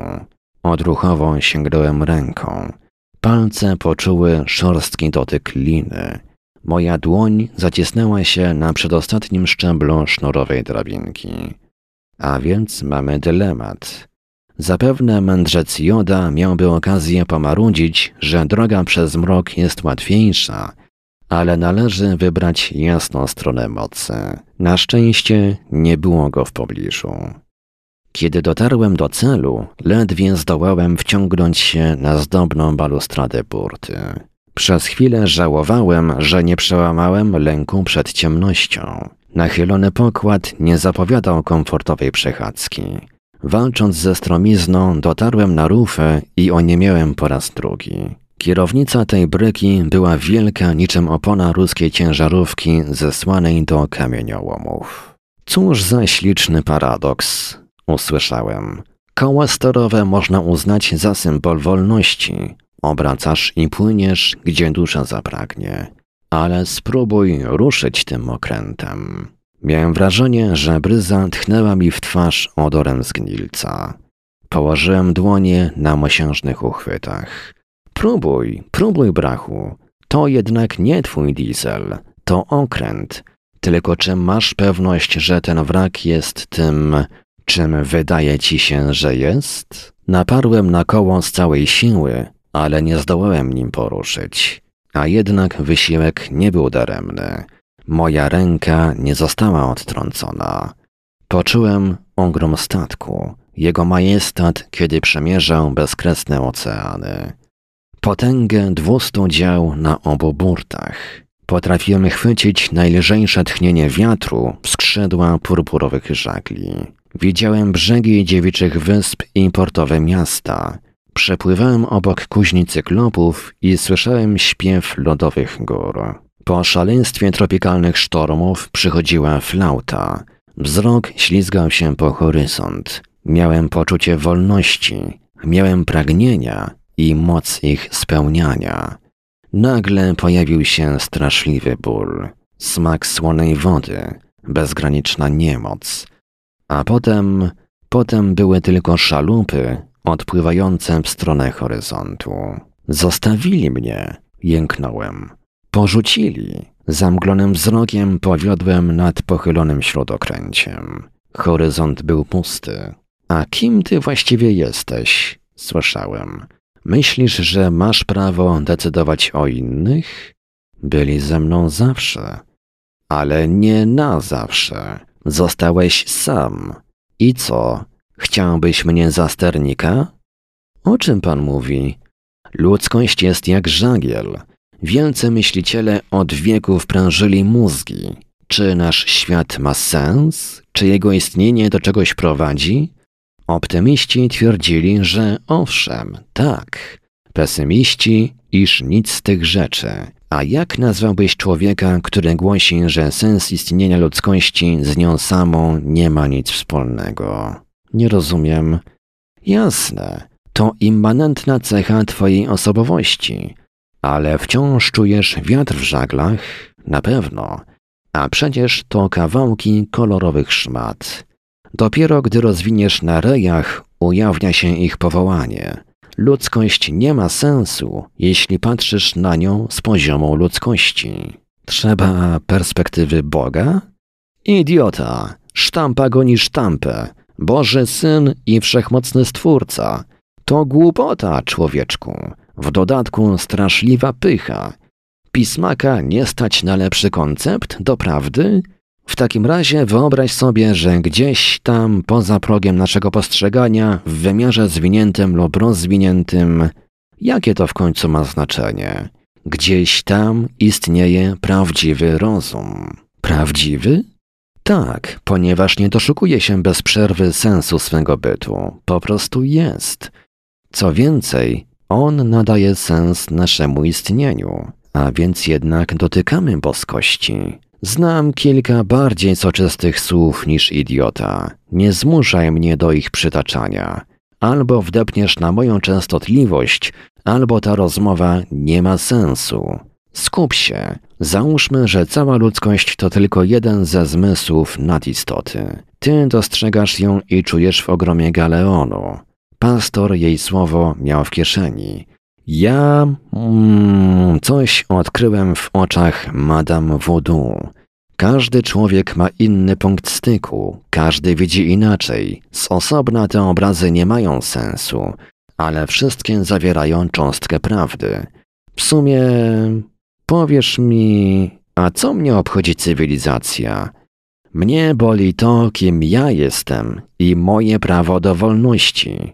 Ale czy żagiel, maszt i ster mogą mówić o wolności? Ich powołanie jest nierozerwalnie związane z całością. Jeśli istnieje, to znajduje się gdzieś tam, między dziobem okrętu a horyzontem. Gdy jednak fladze na najwyższym maszcie wydaje się, że ma wolną wolę, to nawet lepiej, bo piękniej trzepocze. Ujmując rzecz prostacko, ludzkość stanowi zaledwie cząstkę istoty, o której mówię bynajmniej nie duchową. Nie mam bladego pojęcia, do czego służy zmysł, który obsługujemy. Fatalne przeczucie podpowiada mi, że to nic ważnego. Nie przekroczymy jednak bariery postrzegania. Zostają nam wrażenia i wróżenie z fusów. Nasze umysły nie pokonają bariery nadwymiarów. Natomiast wypada stwierdzić z całą pewnością, wszystko ma początek i koniec. Przecież to czujesz, Twój okręt umiera. Z ludzkiej perspektywy może to potrwać całą wieczność, ale widziałeś odpływające szalupy. Ktoś wybrał wolność. Beze mnie. Nie przejmuj się. Wyczuwam, że przyszłość tej ziemi spoczywa w Twoich rękach. Pomyśl o ludzkości. Została jedna szalupa. Oderwałem dłonie od koła sterowego. Znowu miałem ręce, nogi i głowę. Spojrzałem na rzeźbiony postument busoli. Czarno-biała wskazówka powinna tkwić w bezruchu. Motto mobilis in mobili jest piękne, lecz tu ruchome było w nieruchomym. Jeden z żagli na fokmaszcie strzelił potrącony chwilowym podmuchem, załopotał i sflaczał. Spłowiały materiał był rozdarty, a postrzępione brzegi krwawiły szkarłatem. Miałem wrażenie, że całkiem niedawno czułem tę ranę. W pamięci pozostała tylko blizna, cienka jak po ostrzu skalpela. Przeszłość. Teraz usłyszałem skrzypienie desek pokładu. Od śródokręcia zmierzało w moją stronę widmo pirata. Lekko powłóczył nogą. Nie wiem, czy był z Karaibów, ale miał wyraz twarzy, jakby właśnie zdjęto go ze stryczka na rei. Sympatyczna buźka i w dodatku znajoma. Ostatecznie grzaliśmy ten sam fotel F-16. Facet przemaszerował przez pokład i schodkami wspiął się na mostek. Podszedł do busoli, wsparł łokieć o mosiężną konstrukcję, a następnie pomacał mnie wzrokiem zdechłej kałamarnicy. Zamustrowałeś dobrowolnie, czy upili cię w portowej knajpie? Nie czekał na odpowiedź. Pokazał mi plecy i pokuśtykał skąd przyszedł. Drewniana klapa zejścia pod pokład opadła z łoskotem. Nie zastanawiając się, ruszyłem za spadkobiercą Mansona. Pod pokładem było ciemno. Potrzebowałem dłuższej chwili, żeby moje oczy przywykły do półmroku. Co my tu mamy? Hades? A może chaos? W tym konkretnym przypadku wychodziło na jedno. Środek długiego, niskiego pomieszczenia zawalony był stosami skrzyń, beczek i belek porośniętych kurzem. Czułem się jak w trumnie giganta. Zgrzebne skojarzenie, jeśli uwzględnić los artylerzystów podczas mało fortunnej bitwy. jedna iskra i ciepły marynarski gulasz frunie do nieba. A przecież działa zaczojone wzdłuż burt wyglądały tak niewinnie. To nie mastodonty do rozgniatania szczurów lądowych. Z osobna mogły strzelać na wiwat, ale salwa pełną burtą robiła drzazgi z oponenta bitewnej dysputy. Niektóre lufy powypadały z woskowatych lawet i pochyłością podłogi zsunęły się w kierunku rufy. Większość furt strzelniczych była zamknięta, ale kilka armat po ostatniej salwie najwyraźniej zapomniało wycofać paszcze. Może nie wystrzeliły? Podszedłem do jednej i przykucnąłem. Popatrzyłem wzdłuż lufy, jak zapewne spoglądał puszkarz przy ostatniej modlitwie. Pod pokładem panował półmrok, który udawał ciemność. Prawdziwa była tam, gdzie być jej nie powinno. Żadnych chwal pchających białą pianę, ani śladu horyzontu, tylko przestrzeń, ciemność i gwiazdy. Przy jednej z tych iskierek krąży planeta. Tam, koło gawry niejakiego Hagrouda, porzuciłeś w błocie swoją szalupę. Głos profesora rozległ się z mrocznej części pokładu artyleryjskiego, skąd cuchnęło siarką i paloną sierścią. A może to nie ten wszechświat? W każdym razie jesteś w stanie ocenić wymiar istoty, którą znalazłeś w obrazie Galeonu Niebios. Mam nadzieję, że masz też świadomość, kim, a właściwie czym jesteś. No i co z tym bańzlem poczniesz? A czy muszę? Nie, ale podobno jesteś dumny homo, może nawet sapiens. Twoje największe ideały to prawda i wolność. Pomijając dziennikarską przypadłość, masz przecież potrzeby wyższego rzędu. Powinienem to przemyśleć. Przyjacielu drogi, zostaw myślenie mnie i tym wszystkim, którym sprawność została wyłącznie w umyśle. Jesteś młody, to znaczy jesteś człowiekiem czynu. Wciąż trzepoczesz jak liść osiki albo flaga na maszcie i nie chcesz być wolny? Jeśli jest tak, jak myślę, może trzeba znaleźć nowe miejsce dla poczucia wolności. Stwierdziłem, chociaż te słowa miały parszywy smak. O tak, epolety wolności na mundurze prawdy i wygodniejszy fotel dla poczucia godności. Szydził głos Hagerwooda. Masz rację. Galeon to jednak nie galera. Poczułem, jak wzbiera we mnie wściekłość. Odczep się pan, wypaliłem. Nic nie wiem, nic nie rozumiem, a przede wszystkim nie jestem sumieniem ludzkości. Co pan chce, żebym zrobił? Mam zastąpić jednego z tych, co tu zdechli przede mną i z zardzewiałej rury strzelać w niebo? O! Głos profesora zabrzmiał jak okrzyk rozbitka, który zobaczył na fali butelkę, w dodatku pełną. Takiego cię lubię, takiemu zazdroszczę. Czego? parsknąłem. Potrafisz wykrzesać z siebie wściekłość. Ciepło, ciepło, idź tym tropem. Czego pan chce ode mnie? Postawmy sprawę jasno. Nie wiem, czy to śmierć. Może ten wspaniały galeon to jego hospicjum. Albo jak cały wszechświat, ten byt zwyczajnie ciąży w niebyt. Zostawmy marność wiedzy. Mądrość to dziwka. Dziś jest, jutro przychodzi inna. Powiedz, co czujesz. Zmysłem jesteś. Uczucie to twój jedyny pewnik. Jak to postrzegasz? On umiera. Wiem. Właśnie. Lecz czy umieranie jest bliższe życiu czy śmierci? I czym jest śmierć wobec wieczności? Może to sprawa wiary. Uwierz, dostąpisz wyzwolenia. Nie, wyjesz z bólu całą wieczność. Życie to mniej lub bardziej radosna pieśń konającego w sali tortur. Śmierć ofiaruje wyzwolenie. Dla człowieka to stryk i nie ma. Ale nasz suweren, co o nim wiemy? Jeśli w umieraniu znalazł sposób na życie, a to przyznasz w słonecznym zadupiu oznacza wieczność. Czy wieczność ma początek i koniec? Jeśli tak, to kiedyś knot jego gromnicy zgaśnie. I co wtedy? Echo twojego genotypu w 77 pokoleniu doświadczy wreszcie tego, co przez milenia było złudą, marzeniem, snem o wolności, nadzieją ćmy kończącej kółko w płomieniu życia. Ale ty i ja? Co nam z tego, że przepustka do wolności dostanie coś, może i człekokształtne, ale czemu do reszty męskość pomiesza się z kobiecością? Narody mają cierpliwość, bo są jak ławica płynąca na przekór osobniczej śmierci. Tym samym jest cywilizacja. Zbudowaliśmy ją i balsamujemy dzień po dniu.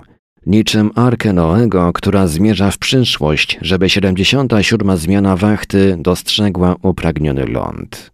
Może to będzie czas na ucztę bogów, ale dzisiaj ty i ja możemy się oblizać. Ktoś dał nam wolną wolę, ale nie zdjął kagańca z pyska. Westchnąłem. Piękne kazanie, Hungerwood. Pomyliłeś się z powołaniem, albo zwyczajnie masz wreszcie kaca. Mylisz się. Śmiech profesora zabrzmiał bardziej swojsko. Kac to moja przyszłość, jedyna. Albo i nie. Możesz sprawić, że w tym tunelu pojawi się światło. Ja? Sam rzekłeś, nie jesteś sumieniem ludzkości. Bądź jej pięścią. Pan zwariował. Możliwe. Ale czym jest szaleństwo, jeśli nie próbą wyrwania się na wolność? To jedyne rozwiązanie, jakie znaleźli najwięksi idealiści tej nacji, którym wzdrygasz się oddać ostatnią posługę. Nie rozumiesz, że to krzyk rozpaczy? Ja, szaman plemienia, którego nie ma i nigdy nie było, powiadam ci, przyszłość tej ziemi zależy od twoich decyzji. Czego pan chce ode mnie? Powtórzyłem. Dobij to ścierwo! Oniemiałem. Tkwiłem w środku ciemności, ale prawdziwy mrok był we mnie, nieprzenikniony, czarniejszy od czerni, śmiertelny całun. W tej głębi słyszałem chichot. Szaman mojego plemienia odczytywał wyrok z rozsypanych na pokładzie arki kamieni i patyków, z kości przodków i kawałków gówna, z układu gwiazd na niebie i bydlęcych jelit.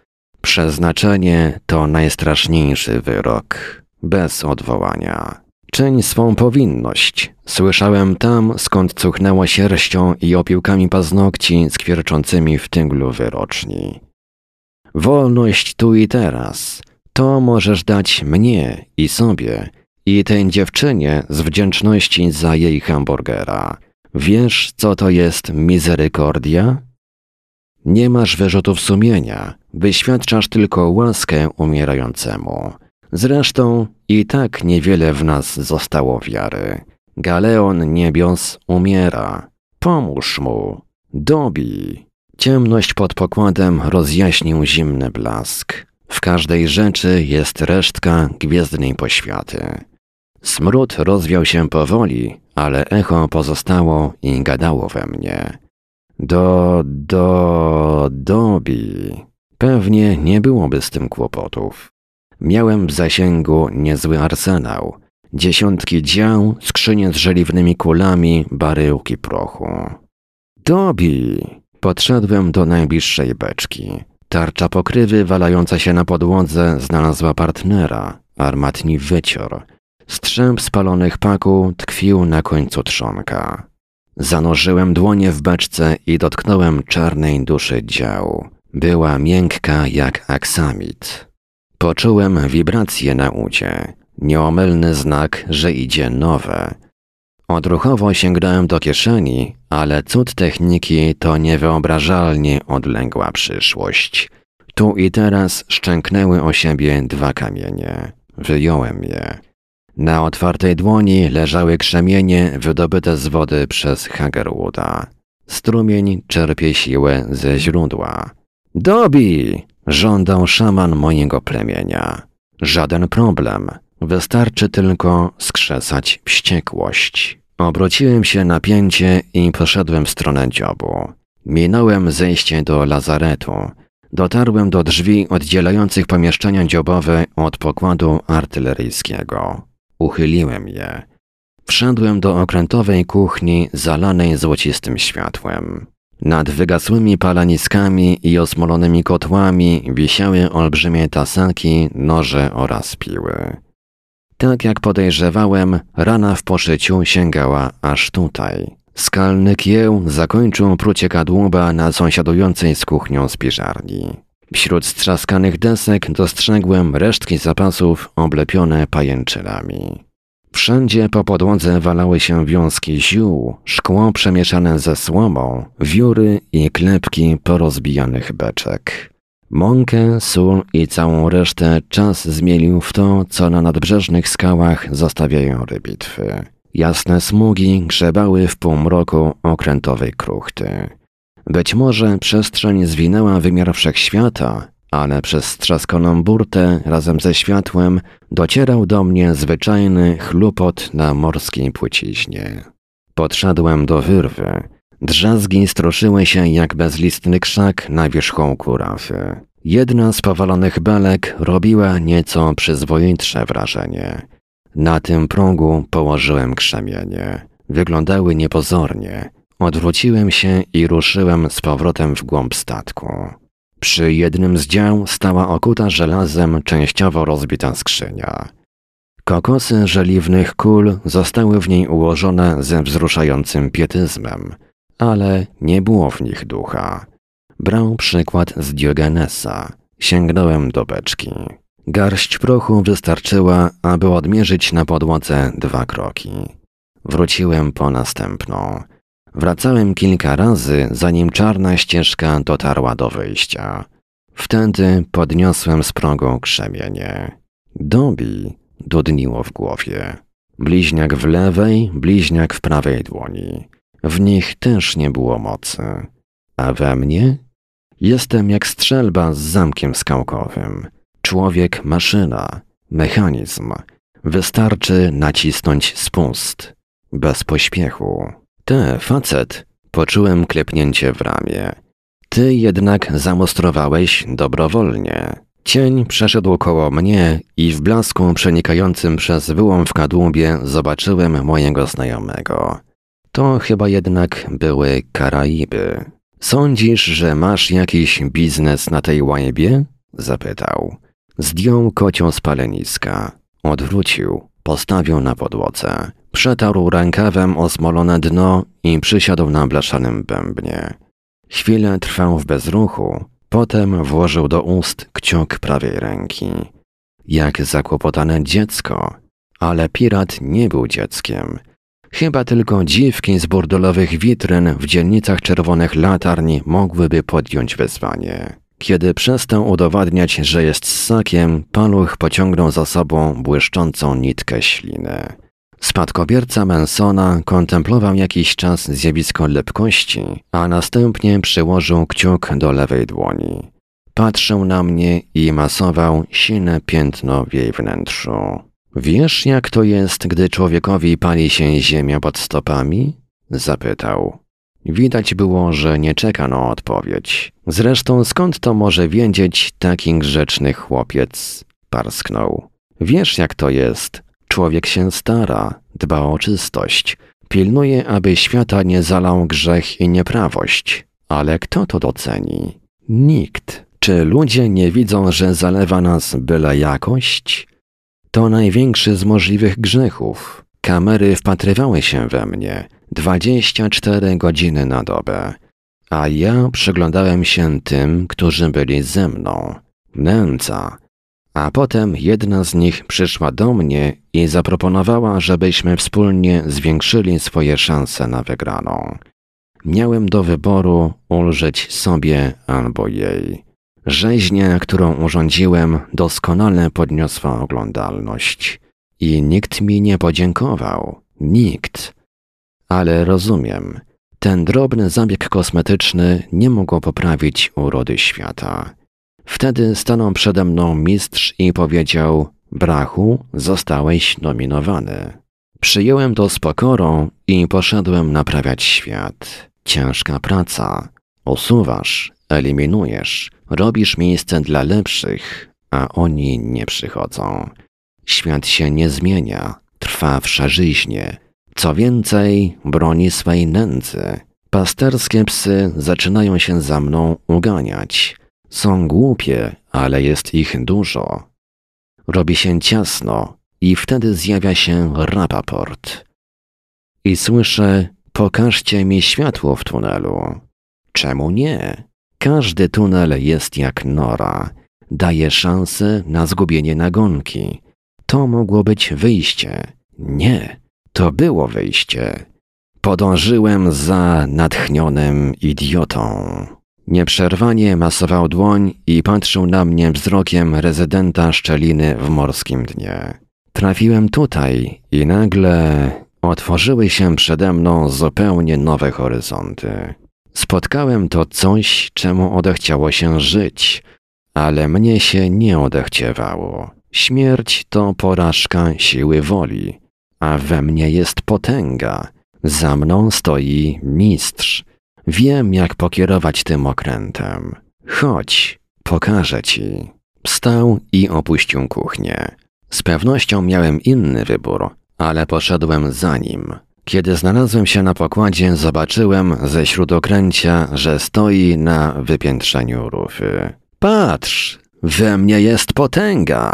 Krzyknął i położył dłonie na obręczy koła sterowego. Uniósł głowę do nieba i zawołał: Jestem twoim sternikiem, twoim panem. Jego szeroko rozłożone ręce napierały na drewnianą obręcz. Palce zbielały, zupełnie jakby z morderczą mocą miażdżyły gardło kolejnej ofiary. Poczułem na twarzy słony pocałunek. Silny podmuch zdarł grzywę fali i rzucił w powietrze morską pianę. Żagle okrętu wypełniły się złopotem. Złociste niebo błyskawicznie zasnuły ciemnogranatowe chmury, a wiatr zaryczał z wściekłością, jakby chciał zagłuszyć wołanie piekieł. Przez tysiąclecia byliśmy twoimi niewolnikami, wrzeszczał samozwańczy sternik. Dzisiaj ja dowodzę, panuję nad tobą. Wicher wbijał pięści w czaszę purpurowych żagli. Na najwyższych rejach pojawiło się błękitne światło. Płomyki błyskawicznie spełzły po linach i masztach. Ogarnęły cały okręt, przemieniając go w okamgnieniu w naelektryzowane widmo latającego Holendra. A ty, przy grotmaszcie, co powiesz na podział łupów? Galeon zadrżał pod moimi stopami. Usłyszałem potępieńczy jęk we wręgach i drewnianym poszyciu kadłuba. Migotliwa poświata znikła, a w chwilę później sine niebo zachłysnęło się kaskadą upiornej bieli. Chmury i okręt połączyła drgająca pępowina błyskawicy. Błękitno-biały korzeń ześlizgnął się wzdłuż masztu i wbił w truchło wraku. Poczułem, że moje włosy stają dęba w wianuszku trzeszczących iskier. Jakbym trafił w ramkę komiksu z pasażerem krzesła elektrycznego w roli głównej. Galeon drgnął kolejny raz i zaczął prostować się z przechyłu. Wypełnione wiatrem żagle stękały z wysiłku. Ich purpurowa skóra krwawiła wzdłuż szwów. Miałem wrażenie, że okręt zadziera dziób i próbuje zerwać kotwicę rafy. Od koła sterowego dobiegło wołanie. Teraz oczyszczę wszechświat. Uchyliłem się przed biczem zerwanej liny. Ścigany natchnionym wrzaskiem i zawodzeniem wiatru, zawróciłem ku schodkom prowadzącym w bezpieczniejszą ciemność. Po szaleństwie rozpętanym na zewnątrz, pokład działowy ujawnił swą przytulność. Myszy okrętowe dawno przestały tupać po spróchniałych klepkach. Pewnie zabrały się którąś szalupą. Pomijając skrzypienie desek, trwała w tym miejscu cisza, zmieszana ze stęchłym zapachem saletry. Kucnąłem przy końcu prochowej ścieżki i sięgnąłem po dwa kawałki paleolitu. Snop iskier był imponujący, smród też, nic więcej. Uświadomiłem sobie, że nie mam bladego pojęcia, jak oni to robili. Tysiące lat rozwoju i szlak trafił umiejętność, dzięki której staliśmy się ludźmi. Zamknąłem oczy i wyobraziłem sobie, że jestem na samym początku drogi. Siedziałem przed jaskinią i próbowałem skrzesać ogień. Wiedziałem, że ode mnie zależy przyszłość.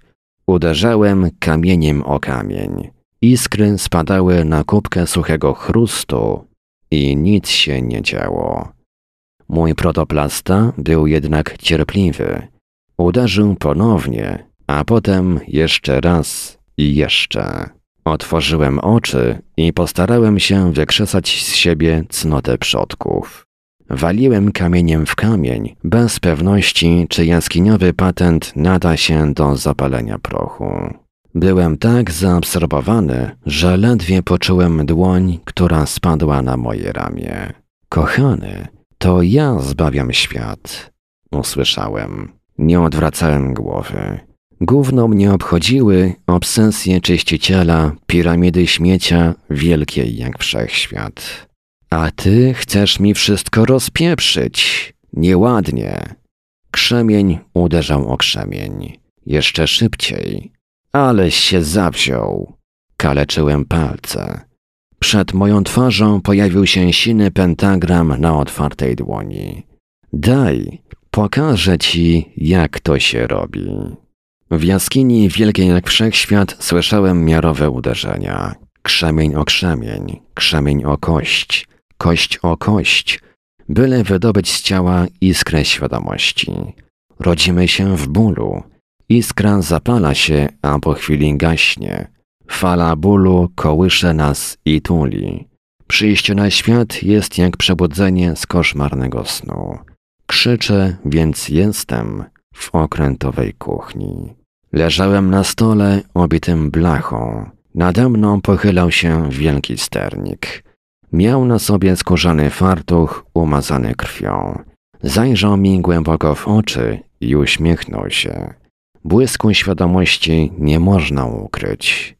Moim ciałem targnął potworny ból. Znowu spadłem do mrocznej studni. Kiedy ponownie otworzyłem oczy, mój rzeźnik stał przy drewnianej ścianie. Na jego twarzy malowała się dziecinna rozterka, tasak czy nóż o szerokim ostrzu. Myślałem, że na mnie nie patrzy, ale pytanie najwyraźniej skierowane było do mnie. Wiesz, co robię? Ja krzeszę. Ty umierasz, a ja ci nie pozwalam. Niełatwo opuścić pokład. Zaręczam ci, że ból potrafi cofnąć człowieka nawet z zaświatów. Zdjął ze ściany nóż przypominający rozmiarami maczetę. Podszedł do stołu, odsunął moją lewą dłoń od ciała i uderzeniem ostrza rozniecił nowe ognisko bólu. Widzisz, to ty toniesz, a ja rzucam ci koło ratunkowe powiedział, pokazując mi mój serdeczny palec. Może zamieniam życie w koszmar, ale to przecież jest życie. Może temu czemuś zachciało się umierać, ale ja do tego nie dopuszczę. Ten statek jest zbyt cenny. Ty nie jesteś. W końcu pójdziesz na dno. Taki już los śmieci ale na razie mam z tobą wiele radości. Okręt to przecież abstrakcja, a ciało to jednak ciało. Mówił coś jeszcze, ale nie słyszałem wyraźnie. Moja świadomość rozpaczliwie próbowała uciec z masakrowanego ciała. Ciemność wciągała jak wir. Kiedy ojciec uczył mnie pływać w rzece, powiedział: Nie walcz z żywiołem, zabraknie ci sił, poddaj się. Niech ściągnie do dna, dopiero tam podejmij walkę. Odbij się i wypłyń. Mroczny lej wsysał mój bezbronny umysł. Gdzieś nieprawdopodobnie daleko majaczyła plama światła. Wypuściłem resztę powietrza i wtedy zobaczyłem skraj polany otoczonej mgłą. Hagerwood wciąż tu tkwił. Siedział na powalonym pniu, pochylony nad strumieniem. Był spokojny, zupełnie jak mój ojciec na brzegu rzeki, kiedy czekał aż wypłynę. W pewnej chwili podniósł głowę i spojrzał mi w oczy. Wiesz, kiedy dotykasz dna? Zapytał. Na samym dnie człowieka mieszka zwierzę. Tam jest ciemno, wyją bestie, a smród surowego mięsa jest tak gęsty, że krew skrapla się w powietrzu. W tej jaskini małpolud próbuje rozdmuchać żar w popiele ogniska. Odbiłem się i pomknąłem ku powierzchni. Zanim odzyskałem wzrok, palce prawej dłoni ścisnęły ciężki przedmiot. Sternik akurat pochylał się nade mną. Wiesz, co robię? Zapytałem słabym głosem. Ty chcesz wypłynąć, a ja.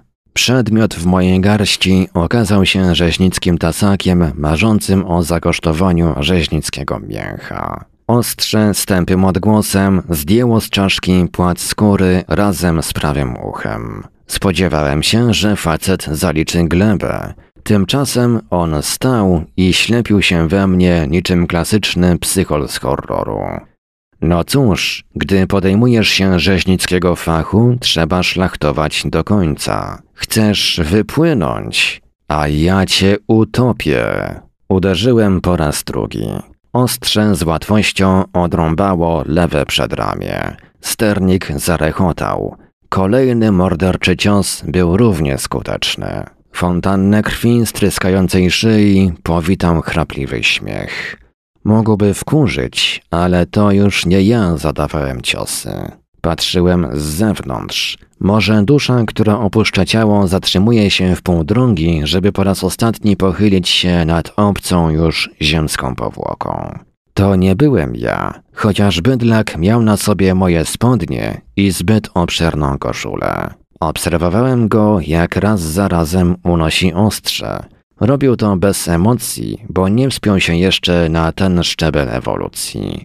Ale zabijać potrafił, więc płatał mięso i kruszył kości. Bryzgi krwi i szpiku tańczyły w powietrzu. Wielki sternik wciąż jednak szczerzył zęby i nie próbował się zasłaniać, ale w końcu upadł. Wtedy usłyszałem Amen. Mogę odcumować łajbę. Bestia zaczęła ćwiartować zdobycz. Osobno kości i flaki, osobno kawałki przydatnego mięsa, serce, nerki, wątroba. Oprawca zebrał część krwawych ochłapów i pokuśtykał w stronę pokładu działowego. Podszedł do burty i pochylił się nad najbliższą armatą. Dwunożność wyraźnie sprawiała mu kłopot, kiedy wracał do kambusa. Podczas ostatniej bitwy odrzut wycofał działo, aby ułatwić przygotowanie następnej salwy. Armata czekała na załadowanie. Zwierzę kursowało kilka razy, a kolejne porcje mięcha docierały na stanowisko ogniowe. Wreszcie makabryczny artylerzysta zakrzątnął się przy barełkach z prochem. I co teraz? W głosie Hagerwooda nie było szyderstwa. Chciałeś być wolny, chciałeś dać wolność. Trzeba było użyć krzemieni i dobić to zdychające bydle. Przeglądałem się bestii rychtującej ciało. A ty? Nie dość, że zabiłeś nie tego, co trzeba, w dodatku nie ma pewności, czy to zrobiłeś. Słyszałeś, powiedział Amen. A jeżeli dałeś Galeonowi Niebios szansę na nowe reality show, tamta twoja część wierzy w przydatność działa. On jest w stanie skutecznie powstrzymać sternika. Być może. Ty miałbyś odruch wymiotny i problem z etyką. Zostaw bestii mięso, zajmij się ideą.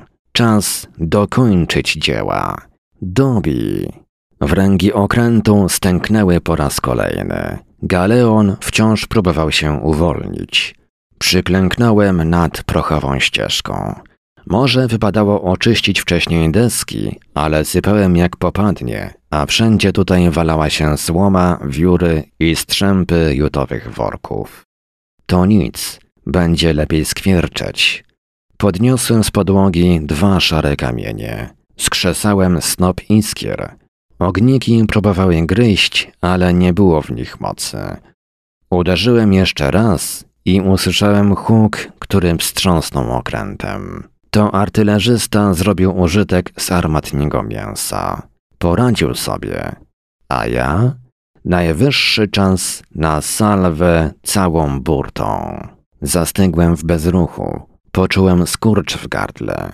Nic na świecie nie jest jasne i oczywiste. Nagle dotarło do mnie, że od pewnych decyzji nie ma odwrotu. Nie wiedziałem nawet, czy potrafimy przetrwać bez tego, który uczynił nas załogą okrętu. Rzuciłem krzemienie. Gołymi rękoma zacząłem bić w miejsca, gdzie pojawił się dym. Potem skoczyłem do wyrwy w burcie okrętu. Stopa źle trafiła w próg belki i runąłem do wody. Droga z płycizny na ląd to mały krok ewolucji. Pozbierałem się jakoś i zacząłem gnać w stronę mgły. Za moimi plecami trwał poklask fal klepiących czarną rafę mokrymi płetwami. Biegłem przez mrok. Buty znów przeniknęło wilgotne zimno. Łoskot fal bratał się z szumem deszczu. Dopadłem mojej szalupy. Szarpnąłem klamkę i znów byłem za kołem sterowym. Tym mogłem dowoli kręcić od krawężnika do krawężnika. Ciepła i sucha przytulność cywilizacji. Pełny bak wystarcza, żeby z ufnością zaglądać w przyszłość. Tylko wsteczne lusterko ma trochę krzywą pamięć. W drzwiach Gawry Hagerunda cień przesłonił szczelinę światła. Przeceniłeś mnie. Nie nadaje się na twój uniwersytet, profesorze. Dobić galeon niebios i uwolnić ludzkość. Takie proste. Proste? Czy umysł ma prawo dać wolną wolę zmysłom, a sługa staje się wolny, kiedy zabija pana? Nie wiem. Kluczyki brzęknęły w kieszeni. Wyjąłem je razem z komórką. Na wygaszonym ekranie pozostał rozmazany ślad. Kilkanaście cyfr. Więc miałem kłopot z odczytaniem, ale przysiągłbym, że numer ostatniego połączenia przypomina mój własny.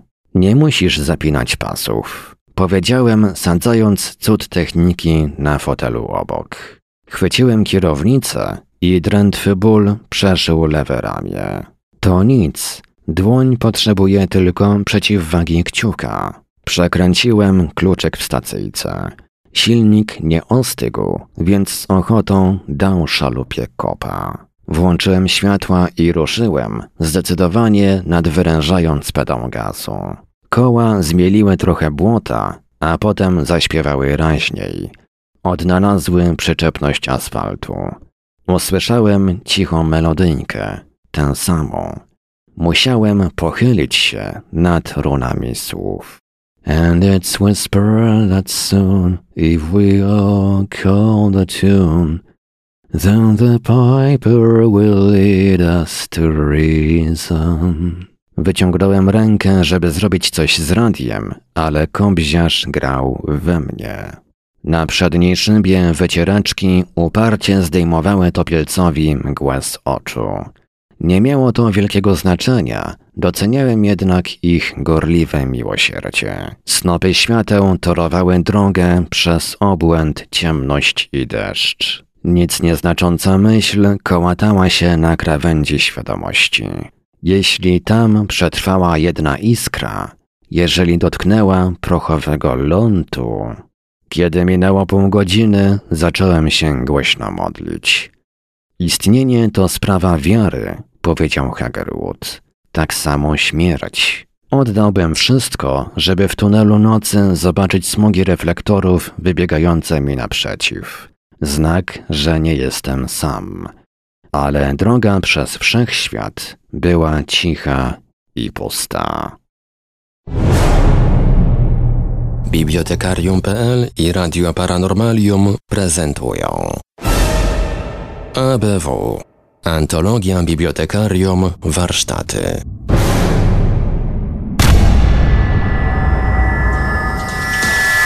Produkcja i realizacja Radio Paranormalium. www.paranormalium.pl